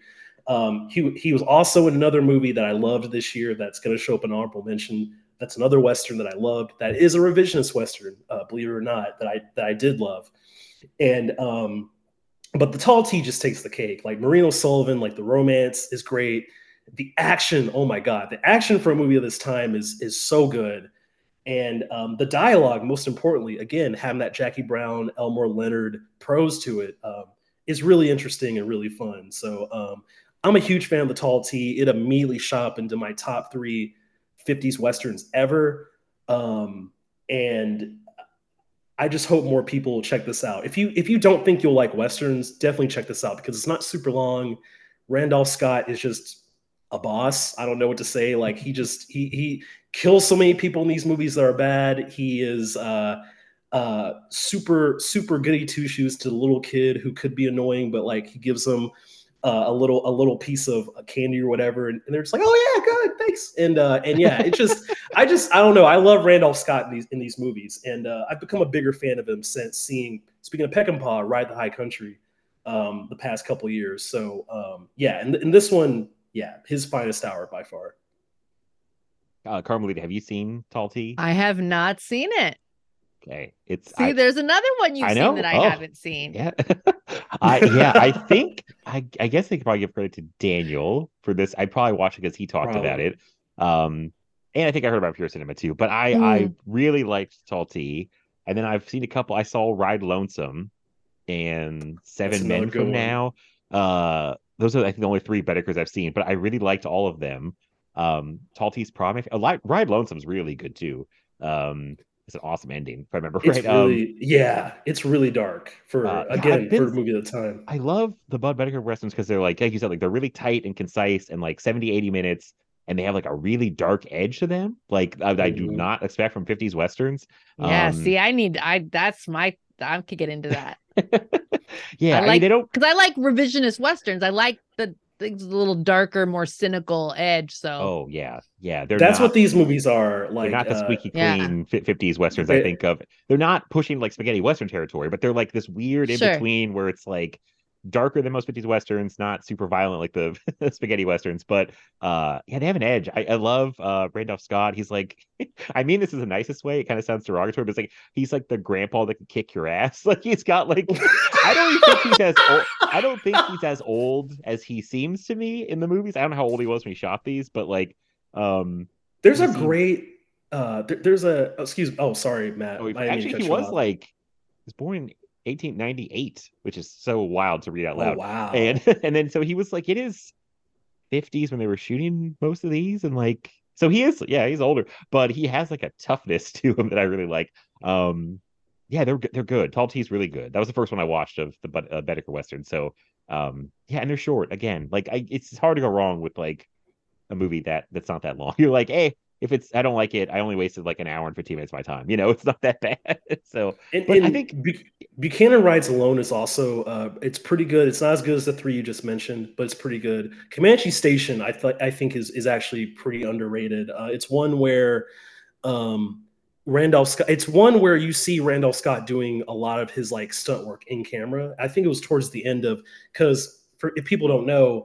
Scott and Bedecker, they did this cycle of westerns called the Renown Cycle, where um, I believe it's six or seven movies that they made together over the span of the early fifties, early to mid fifties to the very uh, to the to the early sixties, and where they were able to really push the boundaries in terms of violence, uh, kind of subverting the co- uh, the cowboy archetype and showing him being kind to people of different cultures in different ages. Because a lot of uh, speaking of John Wayne, a lot of the Wayne stuff. That's not great, uh, can be kind of Carmelita. I have to bring him up. I have to bring him up in this case. Okay. But, uh, all right. yeah. he, he can get a little ageist at times. He can get a little racist, misogynist, you know, all the all the ist. Um, it, it, the people he played. But um, Randolph Scott is not those, you know, so that helps. Uh, nice.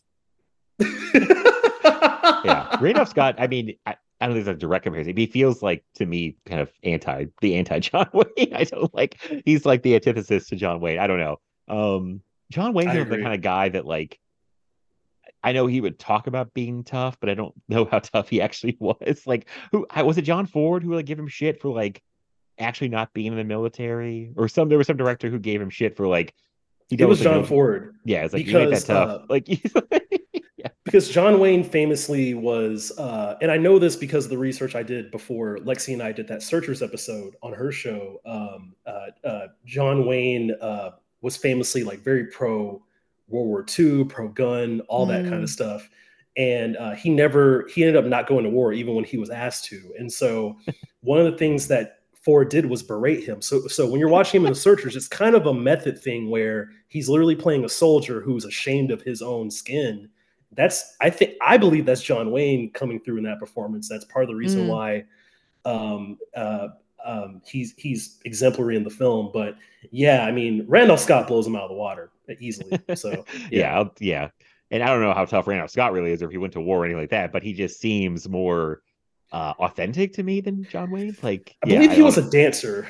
um, or some kind of athlete of some kind. Um, uh-huh. When he, especially because he did a lot of like early comedies in like the thirties and forties, um, some of which I I, I really want to see. I really want to check that stuff out. And oh, he uh, was in the army, I think, so he actually did in World War One. So. There you go. Actually, there you go. Like it's like a first thing in his like I M D B profiles. Like went to World War One in the army. Um, so he's got that on, on John Wayne. But uh, I don't know. Yeah, he just it's. I don't know, he seems authentic to me in general, like to, not to compare him to John Wayne the whole time, but he just has this very unique quality. I really like him. I don't know. I just hard. It's hard to describe, but um, I think it's very like West Virginian. It's yeah. very like, like how West Virginia is very uh, like, the, because there's blue collar culture all around the, all around the U S. But when I think West Virginia, I think like, no, authentic coal mining, coal mining, you're actually yeah. getting, yeah. Like you're actually getting gritty. That's what Randolph Scott reminds me of. He reminds me of like, moonshine. So yeah. Oh, uh, also to clarify, people who give me a hard time, I'm not from West Virginia. You are I'm not from, from West Virginia. West Virginia. Don't associate difference, with the It's West. A difference. It's a whole other state. Very different. There's a real, uh, what's the word? The kind of a war here. We just we don't. I feel people sure don't want to be associated with West Virginia. Oh yeah, yeah. We're like, nah. Sorry to anyone that listens to West Virginia. If anybody does, I don't know. Um, I think we'll know that if there's a weird like uh, rivalry between us and the West Virginia. Uh, but um, and I, Anthony and who else? Daniel and other people give me shit for being like, "Oh, West Virginia." I'm like, I'm not from West Virginia. Damn it, it's normal, just Virginia, just just that one. Um, okay, well, I think you would like Tall Tea Carmelita. I think that would be. If you I like that so one, too. You have other ones to explore from. Yeah, Scott, no, it's going on my list for sure. Um, okay, so uh, number one, are we, is it is it happening, Carmelita? Number one, it's happening. It's happening. Okay, this this film blew me away. I just, it was love at first watch. I was so impressed with this. I thought it was oh, just incredible. Corridor of Mirrors from nineteen forty-eight. Mm. Now, wait now. Directed by Terrence Young. Like yes. Thunderball, Doctor No. Yes. Thunderball, yeah, I was like, wait, Doctor like No, James Bond. Russia with Love. That oh, wow. Terrence Young directed Corridor of Mirrors, nineteen forty-eight. It's, uh, written by Rudolph Cartier and Adana Romney. It's uh, based on Corridor of Mirrors by Chris Massey. Stars Eric Portman, Adana Romney, Barbara Mullen. Christopher Lee oh. has a smaller oh. role in this. His first movie. Oh. Oh. Friends. This, this movie is stunning. So... a young woman is out with friends at a supper club. This is it's a it's a film from the U K, so in England. And in walks this man who's dressed to the nines. He looks like a count, like he's and And he becomes smitten with her. They meet.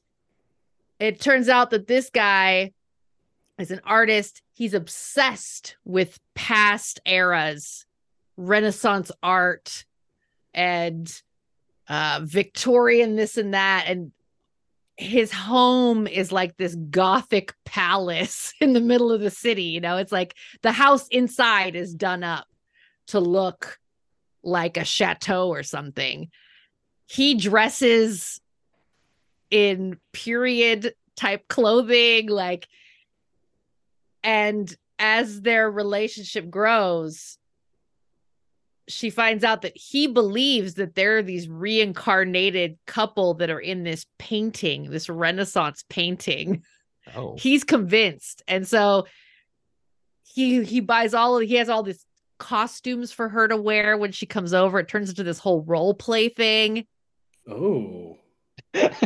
And yeah. Oh. Yeah. I, I, no, I, was, I didn't mean to be suggestive. It's I'm okay. Sorry, I just, like it sounded like sexy. I mean, Ooh, but it like... kind of is though.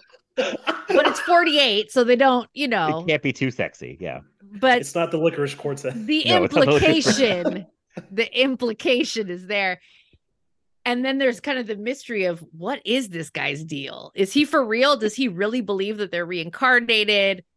Um, you know, she as she meets some other people in the household, she starts to wonder about what are his real intentions. Mm-hmm. Yeah, it's it's really beautiful. It's beautifully done. It's got that whole gothic quality again, which I just can't get away from. Sorry, folks. I just love it so much. And there's like, you know, this kind of mystery element. There's, again, another psychological component to this, because you're you're wondering about this guy's obsession. Is is this just that he's just that interested and, and he's kind of doing this cosplay thing? What, what today we would call cosplay uh-huh. or live action role playing. Is, is, the, is that what he's doing? Or is there more to this supernatural element to this? Okay. It's, I mean, it's great. It's it's very cool. I'm... Very beautiful. Great performances. And just the lavish set. At mm-hmm. one point in the film, he throws this big ball, this costume ball. And the way that the set, all the extras in costumes, and it's just, it's It's stunning. Stunning. Wow. That I'm, sounds incredible. Yeah, I'm very intrigued by this. It's like, uh, you had a lot of great picks, but I feel like I'm almost most intrigued by this one of your picks. Like, yeah. It feels like I'm a looking, number one. Yeah, yeah, there's some really like beautiful like photos. I'm looking on I M D B, like still photos from the movie. Yeah. That, like, it's a gorgeous looking black and white movie. Um, wow. Okay. It's on oh, Tubi. There's lots of mirrors in the film, corridor of mirrors. Yeah, was, yeah. This weird room where all the costumes are, and so you get all these reflections and hallways, and yeah, it's great. I'm on, I'm on board. Yeah, it's on Tubi. You can rent it. I, uh, yeah, I've never heard of it until now, but it sounds really. Anyone cool. who likes Hitchcock's Vertigo, I w- was gonna say it sounds a little Vertigo. Thought. Yeah, you'll pick up on yeah. some similar vibes here with, you know, this man that's trying to to mold this woman in this fantasy image that he has. It's yeah. It's I don't cool. think I've seen any Terrence Young movies besides his Bond movies, so that's right. interesting because I've never seen him outside of Bond mode. So I've seen Red that's... Sun. I've oh Red Sun. What yeah, else? I, that, I yeah. haven't seen the Bellocchi Papers with Bronson yet. I need to. I, I know he did that. that. I've heard yeah, I've heard the movie, but I never knew he did that. That was Wait him. Until Dark's good with Audrey Hepburn. That's mm. a, oh, I still gotta really see. Yeah, I still gotta see that. Yeah, yeah. It's kind of like okay. that movie Mike Flanagan did, Hush. Like it's kind of mm. like a yes. precursor to that. Yeah, yeah he, his not his non-Bond stuff from the I guess the two that I've seen is, is pretty good. And um, yeah, he directed my favorite nerds. Bond film. So true, true. Wait, wait, which is Thunderball? Oh, yeah, you heard me. I said, I said Thunderball. Thunderball is my favorite Bond film.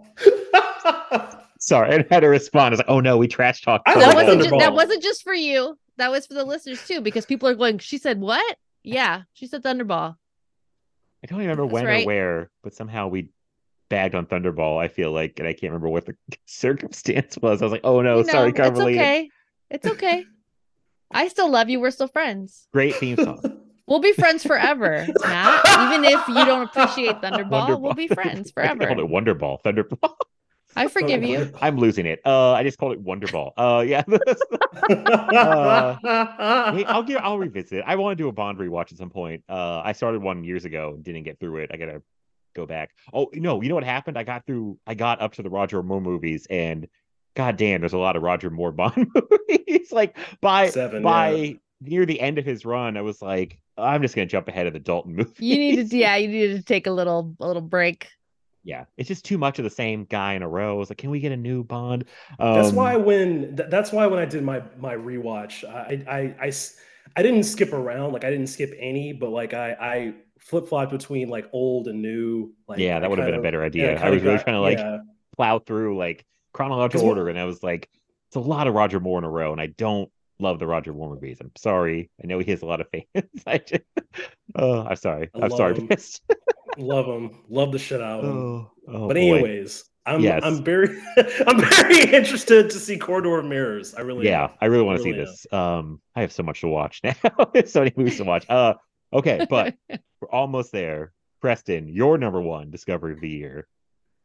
Ooh, all right. Um, I feel like I t- I've, you know, usually I tweet about. There's certain movies I'll tweet about from time and again that like I'm either feeling in the moment or like these are old favorites or sometimes new favorites. Like in the case of Modern Romance, I feel like I haven't stopped talking about that movie for like two months now.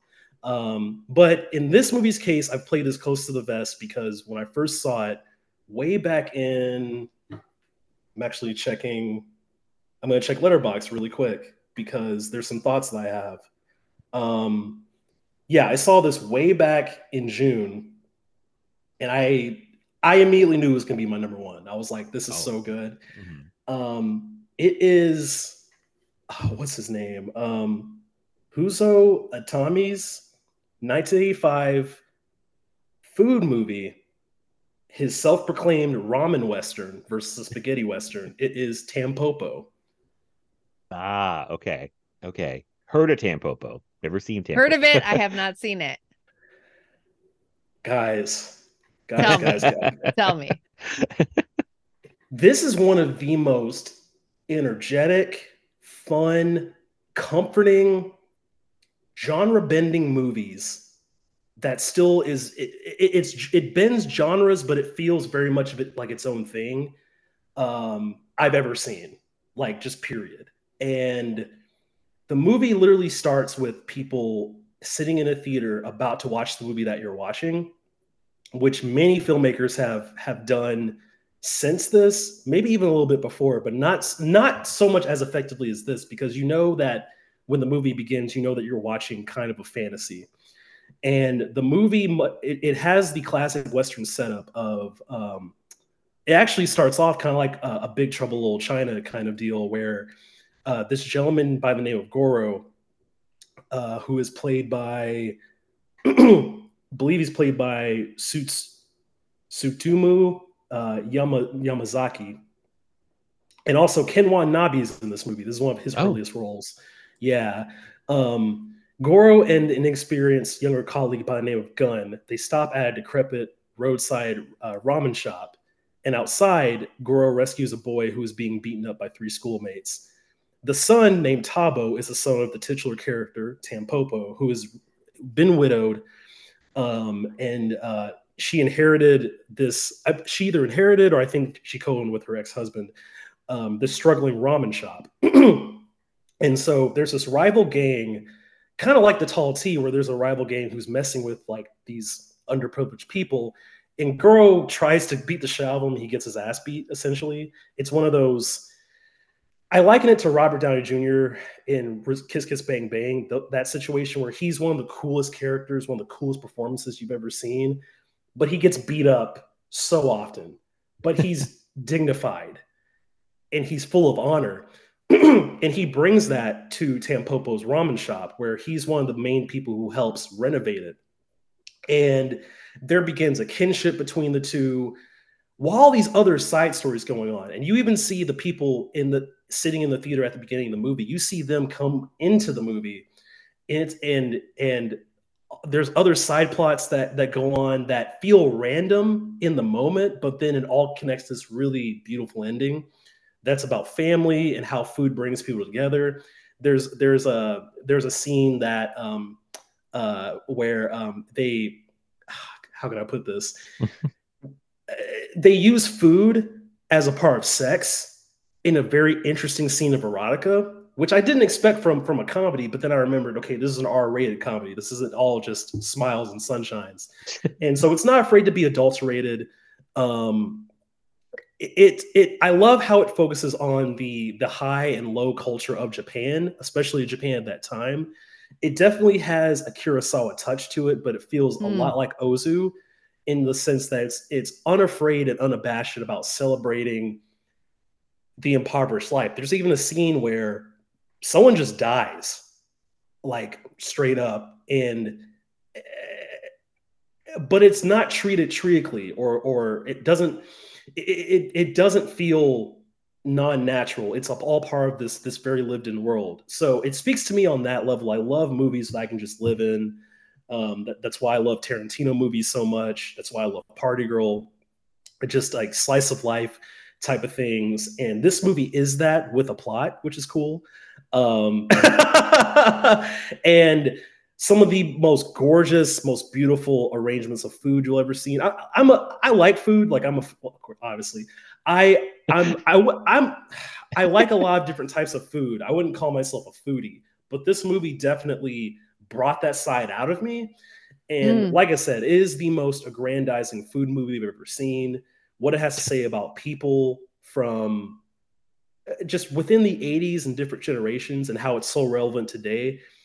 Um, it's just a delightful masterpiece of a movie. And, and so far, it's actually my favorite non-Kurosawa Japanese film. Uh, oh, wow. So yeah, it's it's it, it just blew me away. I just loved it. Carly, have you seen this movie? I have not. No. Yeah, I, I've heard of it. I definitely heard yeah, of it. I, yeah, I've heard of yeah. it as well. But yeah, no, never seen it. I've heard good things for years. And I, for a second, was like, wait, was Preston on Shock and Awe talking about this recently? But that was Dirk from V H S. Dirk. Yeah. Uh, yes, I Dirk guess Marshall. Months, I don't know, a while ago. But um, but yeah, I, I want to see it. Uh, just, you know, haven't gotten around to it, even though I've heard nothing but great things about it. Um, But it sounds super interesting. It sounds like kind of very unique, you know, like yeah. the way they tell the story. Um, so yeah, it's you very really... beautifully shot. Like in mm-hmm. like, and there's a lot of spaghetti Western iconography that's mixed into it. There's even a, a Rocky montage oh. that's in, that's in the movie uh-huh. uh, where they're almost poking fun at the idea, but it, but it's also a truly like it gets it's it's an energetic like uh, uh, moment in the film. Um, and it's a movie that just loves its characters. And, and that's what I love most about it. It's not afraid to be dark. It's not afraid to be realist, not realistic, but realist, because again, mm-hmm. it is a, a, a art within art, which, which I appreciate. And it's, a, it's celebrating the artist. Um, and I, I really am curious to see more movies from this filmmaker now, because he didn't make a lot. He, I, I think he actually passed away uh, pretty early on in life, mm-hmm. but um, mm-hmm. yeah, I just, uh, yeah, I, I, I just, yeah, this movie, this movie rocks. Very cool. It's another one's on H B O Max. Uh, I refuse to call it just Max. It's H B O Max. It's like I, it's like I don't want to call Twitter X. I'm like, come on, it's just you know. No, I'm not doing uh, it. It's uh, but H B O, I, I want to shout out H B O Max, amazing resource for classic movies. I think because they have that Turner classic movies component still in there. Yeah. Um, but yeah, a bunch of these have been on there. But I, I yeah, I really got to watch this at some point. Um, man, you guys really sold. I mean, all of your picks, but your number ones especially. I felt like I'm like I need to watch these right now, even though it's almost eleven thirty. Uh, but I was like, I got it. The weekend is coming up. I got the whole weekend. Um, man, okay, we did it. You did your top ten. You this, did it. This was so good. Um, I was playing a little game while you guys were doing this, which was keeping track of movies I'd seen, heard of, but never seen, and movies I've never heard of. Oh, so, that's ooh. Fun. Carmelita, I saw, I've seen one of your movies. Uh, I've heard of, but never seen four of them. And I've never heard of five of them. Never even heard of half the movies. Uh, Preston, I saw two of yours. Heard of but never seen six of yours, and have never heard of two of yours. I probably should have kept track of which ones, but I just thought it was interesting. Like, yeah, which which ones had you never heard of? Now I don't remember. I, just, I just made like a. Okay. I, just made, I wrote like I've never heard of. You just tallied. Yeah, like a tally. I was just like, haven't oh, heard yeah, of tally yeah. tally. I was like, I probably should have written the title down. Well, we're gonna go over them right now, right? We're oh. gonna. List yes. them. So that do you will guys want to do? Do you want to do honorable mentions and then at the very end read back your top ten? However sure. you want to do it. You're okay. the hey, you're the host. Oh, that's true. I am. Uh, it's like sometimes I forget. Um, well, really quick, the one thing I want to do was go over some uh, for me some of the movies I did not mention last time that mm, were yeah, like please do. right, mm, please, right on please. the cusp of making the list. Um, and funny enough, a movie that I had not even watched last time we did the episode, but I watched it this past week that would have made the top ten. It would have been on there. Field of Dreams, Kevin Costner. I loved Field of Dreams. Yeah, like, man. I I I had avoided it for years because I knew it was all about like dead dad stuff. And I was like, ooh, I was like, I don't know. But that shit works. That was like at the end of the movie. Like, and they had it. I mean, they touched it on it. It shouldn't work. It really it should not work. work. Like the movie isn't. I was like, this movie's way weirder than I thought it would be. It's a weird, like, mainstream movie. Like it's it's so yeah.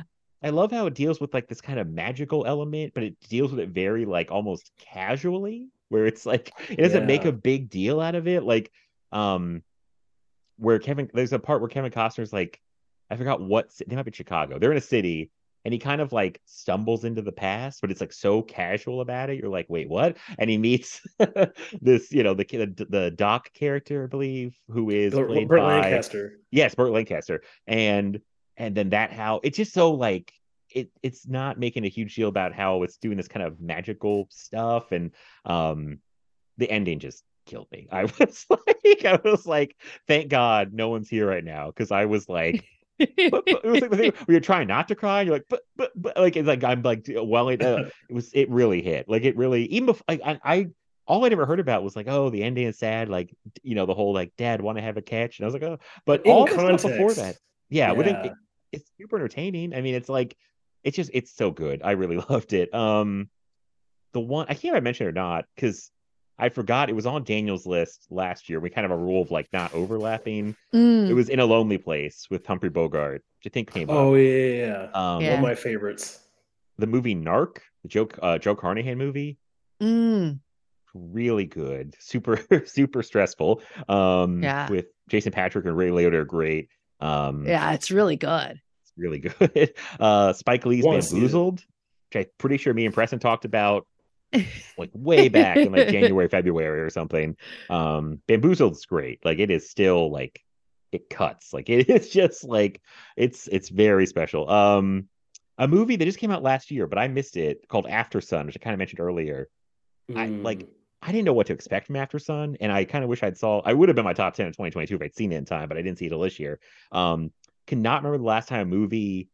I kind of thought it was like. Okay as it was going or it's good I'm like this looks really nice but I'm like I don't really get what's going on and then like the way that After Sun comes together at the end I, I, it like I cannot run a, a movie where it like it finished and I like was like whoa that just hit me like a ton of bricks because like it kind of doesn't really fully reveal it never really even it really says what really happens but you can infer what happens to the main character and you're like oh like it's like, mm. it's just it it it the way it plays with like kind of time and it's just like it's kind of subtle in that way and then you're like oh no like it it really that one hit. That's very emotional. It's really good. Um a movie called Shame from nineteen eighty-eight which is an Australian movie that Ooh. Stars a woman named Deborah Lee Furness who until recently had been married to Hugh Jackman for like I think like twenty or thirty years like, they were her? Married forever. And they just got divorced. I was sad when I heard it. I was like, oh, I was like, she was an actress. I, I think she kind of stopped at a certain point. But Shame is so good. I um, who put it out? It's one of the Vinegar Syndrome partner labels put it out. Huh. It might be Umbrella. Um, but, but it's basically about a woman who's like this. I think she's a lawyer who goes this kind of small town. I thought there's a lot of these things in Australia where people wind up in a really small kind of town in the middle of nowhere. And yeah. shit goes bad. So um, she goes to this town and meets this young girl who tells her that she's been raped. And she wants her to, like, report it to people. And she wants to help her. But there's, like, police corruption in this small town. And, the, you know, the guys that did it, I think, are kind of favored. And, you know, they're like, so it's just people not believing women kind of. And then, like, the way that it resolves. I don't want to spoil it, but it's like it resolves in a way that is kind of, I think, honest, but it's kind of shocking. And uh, it was really good. It was really like powerful movie. Um, and Gun Crazy from nineteen fifty. Mm. I've always wanted to see that. Oh, always good. Wanted to. It's really good. Uh, That's good. Yeah, it's really good. Uh, I don't know what to say about it. Last one, super not serious, but super fun. Smoking the Bandit. Oh uh, hell yes! I had never seen Smoking the Bandit, and the I love of my like, life, Burt Reynolds. I know, because I was on a Burt Reynolds kick for like a while. Like it's been going on for the past like two years, and I think I it might have been like one of the first things I watched this year was Smoking the Bandit because I was like, what a fun way to start off the new year. And uh, Smoking the Bandit was yes, super fun as I had thought it would be. Um, great stunt work. Great, yeah, yeah. Like, yeah, yeah. Oh yeah, it's. It's so much fun. So yeah, those were kind of like the ones that I didn't mention last time. They were all kind of circled um around the top ten. I felt there's even one more that I watched recently that, oh yeah, Three Days of the Condor probably would have been honorable mention because I really like Three Days of the Condor with Robert Redford. Um, it's good. It's really good. Uh, but yeah, that was that was my like leftover honorable mention. So um, nice. Yes. So okay. Uh, I'll let I'll let Preston go first. Please, Preston, do you want to do honorable mentions? Just like rattle off of you know some really quick and. Sure, sure. And I have a few things to say about a few of them, but I'll I'll go pretty fast. Um, my big runner-up, the one that almost made number ten, almost, was um, Dorothy Arzner's Dance Girl Dance from nineteen forty. Um, uh, for people who were uh, fans of uh, Cult Movies podcast, I'm, I miss oh, that podcast so much. Yeah, I know. Um, um, me and the host Anthony King and Keith Rich, we uh, we all covered that movie, and it became an instant favorite after covering it. So Dance Girl Dance, amazing backstage drama. Uh, I think it, it, it is a Matt musical. Uh, I just, you know, just putting that out there. Okay. All right. Is. All right. Fair enough. Fair enough. um, other runner-ups, uh, Sergio Corbucci's The Mercenary. Uh, that movie is so awesome. That was one of my favorite action discoveries of, of the year. Colonel Knowledge, the Mike Nichols film from nineteen seventy-one. Oh, yeah. Excellent movie. Um, Little Forest from twenty eighteen, great South Korean food movie, uh, makes a great double with Tampopo. Um, my favorite slasher discovery of the year, The Texas Chainsaw Massacre two from nineteen eighty-six. Yeah. Movie's awesome. so, so fucking awesome. Oh my God. Oh God, it's uh, good. Dogfight from nineteen ninety-one. Uh, Two Ingmar Bergman movies uh, made the runner-up list. Um, Fanny Alexander, nineteen eighty-two. It's long, guys, but it's good, I swear. Um, and my favorite uh, Bergman so far, Smiles of a Summer Night, um, R R R from, from last year, um, mm. John Huston's Night of the Iguana, a Carmelita favorite. Um, Love it. Barry Lyndon, Stanley Kubrick. Oh, John Carpenter's Barry Lyndon. Sorry, it was like I. No, you're good. You're I gotta good. watch that one. Yeah, it's. In the Mouth of Madness. Yeah. uh, Belle du Jour, Louis Buñuel. Um, Beautiful. Train Spotting, Joseph Lazzi's The Servant, and William Friedkin's Cruising. Oh, nice. I watched Cruising for the first time this year too, I think. It was I think it was this year. It's all kind of a blur, but I think uh yeah, that was that movie's wild. Like that movie oh, yeah. is like shocking by today's standards, let alone nineteen eighty standards. So I think I think um, Carmelita's pick might have a beat though, but we'll we'll see. We'll, we'll see when I when I watch it. No, that that was a beautiful honorable mentions list. That was good. That was Thank a fun you. variety Thank too. Yeah, so many good ones in there. Okay, so just really quickly, I had there is some there is some overlap. Like Fallen Idol was on my honorable mentions. That made oh, Preston's yeah. list. Uh, investigation of a Citizen Above Suspicion. Oh, you mentioned that yes. on Ooh. your Discoveries episode. That was on my honorable mention list. Um, as was Taste of Fear, which was on Keith Rich's yes. list. Oh, yeah, yeah. That was on my honorable mentions. um, but then it diverges. uh, Cecil B. DeMille's Madame Satan from nineteen thirty. Oh, I oh. haven't heard of that. Wild. What a name, Madam Wild. Satan. Madam Satan. That sounds This awesome. is not That's what I call my boss. This is not Cecil uh, B. DeMille doing the Ten Commandments biblical stuff. This is something else. Oh. It's fun. Pre-code. Okay. Good time. It's crazy. uh, okay. What else? Uh, Kamikaze eighty-nine.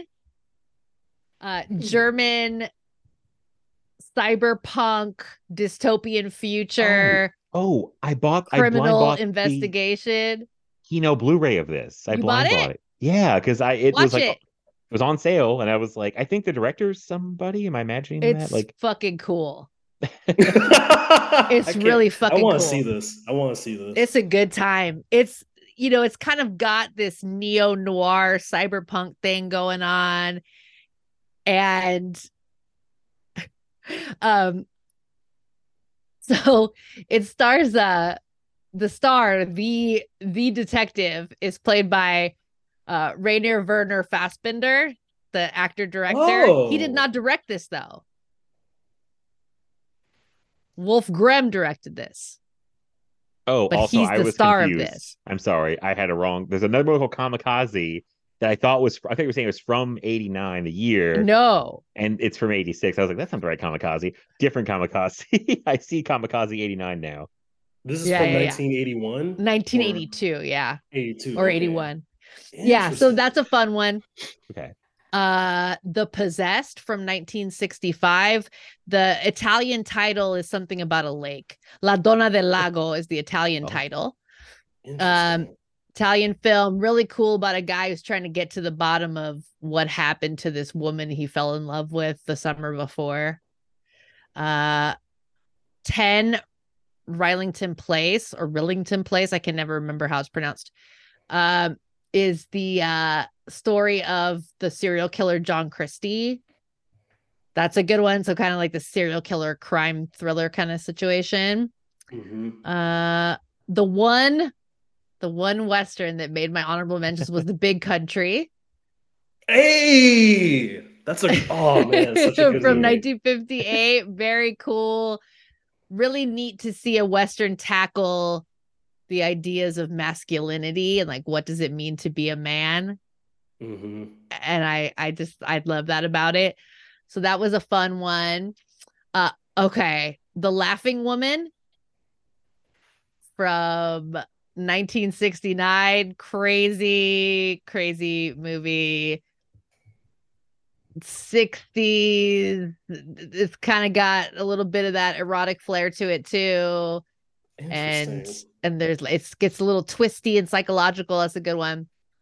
Uh, Spider from our boy David Cronenberg. Oh, I finally I saw Spider. Still haven't seen it. I need to see it. From that. two thousand six, no, two thousand two. Um, Ralph finds in that it's it's. I mean, admittedly, it's kind of one of those where someone who doesn't have mental illness plays someone who has mental illness. Oh. So I could understand if some people took issue, but I really enjoyed it. Uh, what else? Oh, I finally, thanks to you, Matt, thanks to you telling me where it was streaming, that ah. it was finally streaming somewhere. I finally saw Head. Oh, yes. Starring yeah, the yeah, monkeys. Yeah. What a what a wild movie! I need I needed Quaaludes for that. I okay. A lot of people don't know this because to look at me, you would not know this. I adore the monkeys. Oh wow! Adore the monkeys. So finally getting to see Head was like, oh my god. It was like never uh, streaming anywhere too. That was like yeah, it was hard to find. Toys Are Not for Children, nineteen seventy-two. That one really surprised the hell out of me. I was expecting it to be complete trash, and it was oh. and it was actually really fascinating, very interesting. A young woman who has like serious daddy issues, and she's obsessed with toys because the father that abandoned her would always give her toys, and that it It's a psychological Disney. thriller. I mean, not really. I mean, it, there's some psychological stuff. It's kind of melodramatic. And there's like all this weird psychosexual stuff. It's, yeah. Oh, those are I mean, pluses. There's so many. I'm going to stop now. Get the idea. There's uh, there's so many more on this honorable mention list because everything that didn't make the cut, I just kept throwing them on there. All that to say, it was a great year for watching movies. That's that's good to hear. I'm glad it you really both like you had fantastic years of of yeah. watching lots of great stuff.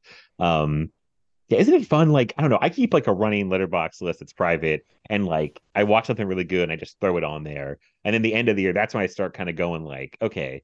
Maybe this should be in the top ten and kind of like I leave all the other stuff kind of just below the top ten. That's all kind of just whatever, but like kind of just kind of picking like, okay, that was great. And like, thank God for Letterboxd because I would be lost without like, yes, with all the it stuff makes it I a want. lot easier. Yeah. Like, but it's so much fun yeah. just to go back and look at that list and kind of like reminisce on what I actually watched throughout the year. Like, especially earlier in the year, I'm like half that stuff. I'm like, oh yeah, that was really good. Uh, like, and that was, and that was this year, um, which sometimes it's hard to remember. Um, That's a big one, especially in recent years. I know. Ever since. Blurred together. Yeah. It's like, what year is this? Is right. That, that was this year. I thought that was I thought that was last year. Oh, that was this year. I know. You know, I go I do that a lot. It's a mess. Yeah. Uh so yeah, good thing for Letterboxd. So uh it's it's fun. I just I don't know. I I love I mean we I think Preston, you weren't on the call yet, but we like I don't rewatch a lot of stuff, usually unless it's for the podcast. Um because I just feel like there's just so much stuff to see, as evidenced by both your lists, because I haven't seen most of these things. And it's like I just want to keep like it's like the movie Watcher's Curse, right? It's like you just want to keep watching stuff that you haven't seen, but it's like you only have so much time to watch all this stuff. So True. Uh, it's a blessing and a curse. Um, but uh, thank you both so much for doing this. This was uh, this was so much fun. Oh, I got to reread your top tens. I almost did it again where I just oh. blew right past them. like, uh, uh, who's ready to read their top ten? I'm ready. Okay, go ahead, Carmelie. So, number ten was Who Killed Teddy Bear? Number nine, The Shout. Number eight, Bug. Number seven, The Day of the Jackal. Number six, The Witch's Mirror. Number five, The Entertainer. Four was The Angelic Conversation. Three was Z, like the letter Z. Two was Licorice Quartet. And number one was Corridor of Mirrors. Fantastic. That's good, good stuff. Uh, I can't wait to see all these movies. I'm so excited. Oh, uh, Preston, uh, your top ten again, from ten to one. Uh, my number ten, The Fallen, The Fallen Idol. My number nine, History is Made at Night. Number eight, Wagon Master. Number seven, There's Always Tomorrow. Number six, Party Girl. Number five, The Late Show. Four, Eyes Without a Face. Three, Modern Romance. Two, The Tall T. One, Tampopo. Very cool. Yeah, you both had like I, I feel like different lists from each other, and then very, yeah. very like lists, you know, amongst your own list. Like very cool picks. I loved it. I have so much to watch now. I feel like me too. There's plenty on Jackal on and the Party Girl are see. Calling to me first. I feel like I'm gonna go probably watch those like this weekend or something. I don't know why. Like I mean, each of your picks, if like Dana Jackal, Party Girl, I want to see them both for a long time, and you both described them very well. So, um, and I gotta watch Licorice Quartet. I just gotta know. Say know like what this movie is. Like I number two told pick, me what man. It is, but I'm like.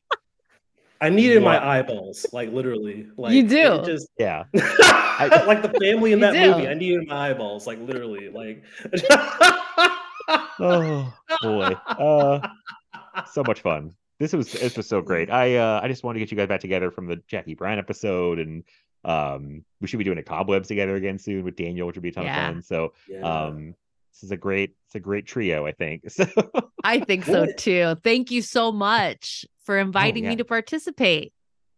Oh, uh, likewise. No, thank you for ha- having having me, and and it's it's been it's been really cool to to to share discoveries with uh, a film fan that I really respect, two film fans that I really respect, but be able to to bounce off of someone who um um who I, I love. Always love hearing your double features, Carmelita, and love conversing oh, with you about movies and stuff like that. Seriously, this uh, means a lot to to to be in that uh, t- to be on this episode. And uh, yeah, I I hope it doesn't take a year. Just put I know it's your podcast, Matt, but I hope it doesn't take a year, a whole another year for us to come back together. But you know, you never know. No, no, we're gonna we're gonna figure something out to talk about. Uh, to to do. I have some ideas.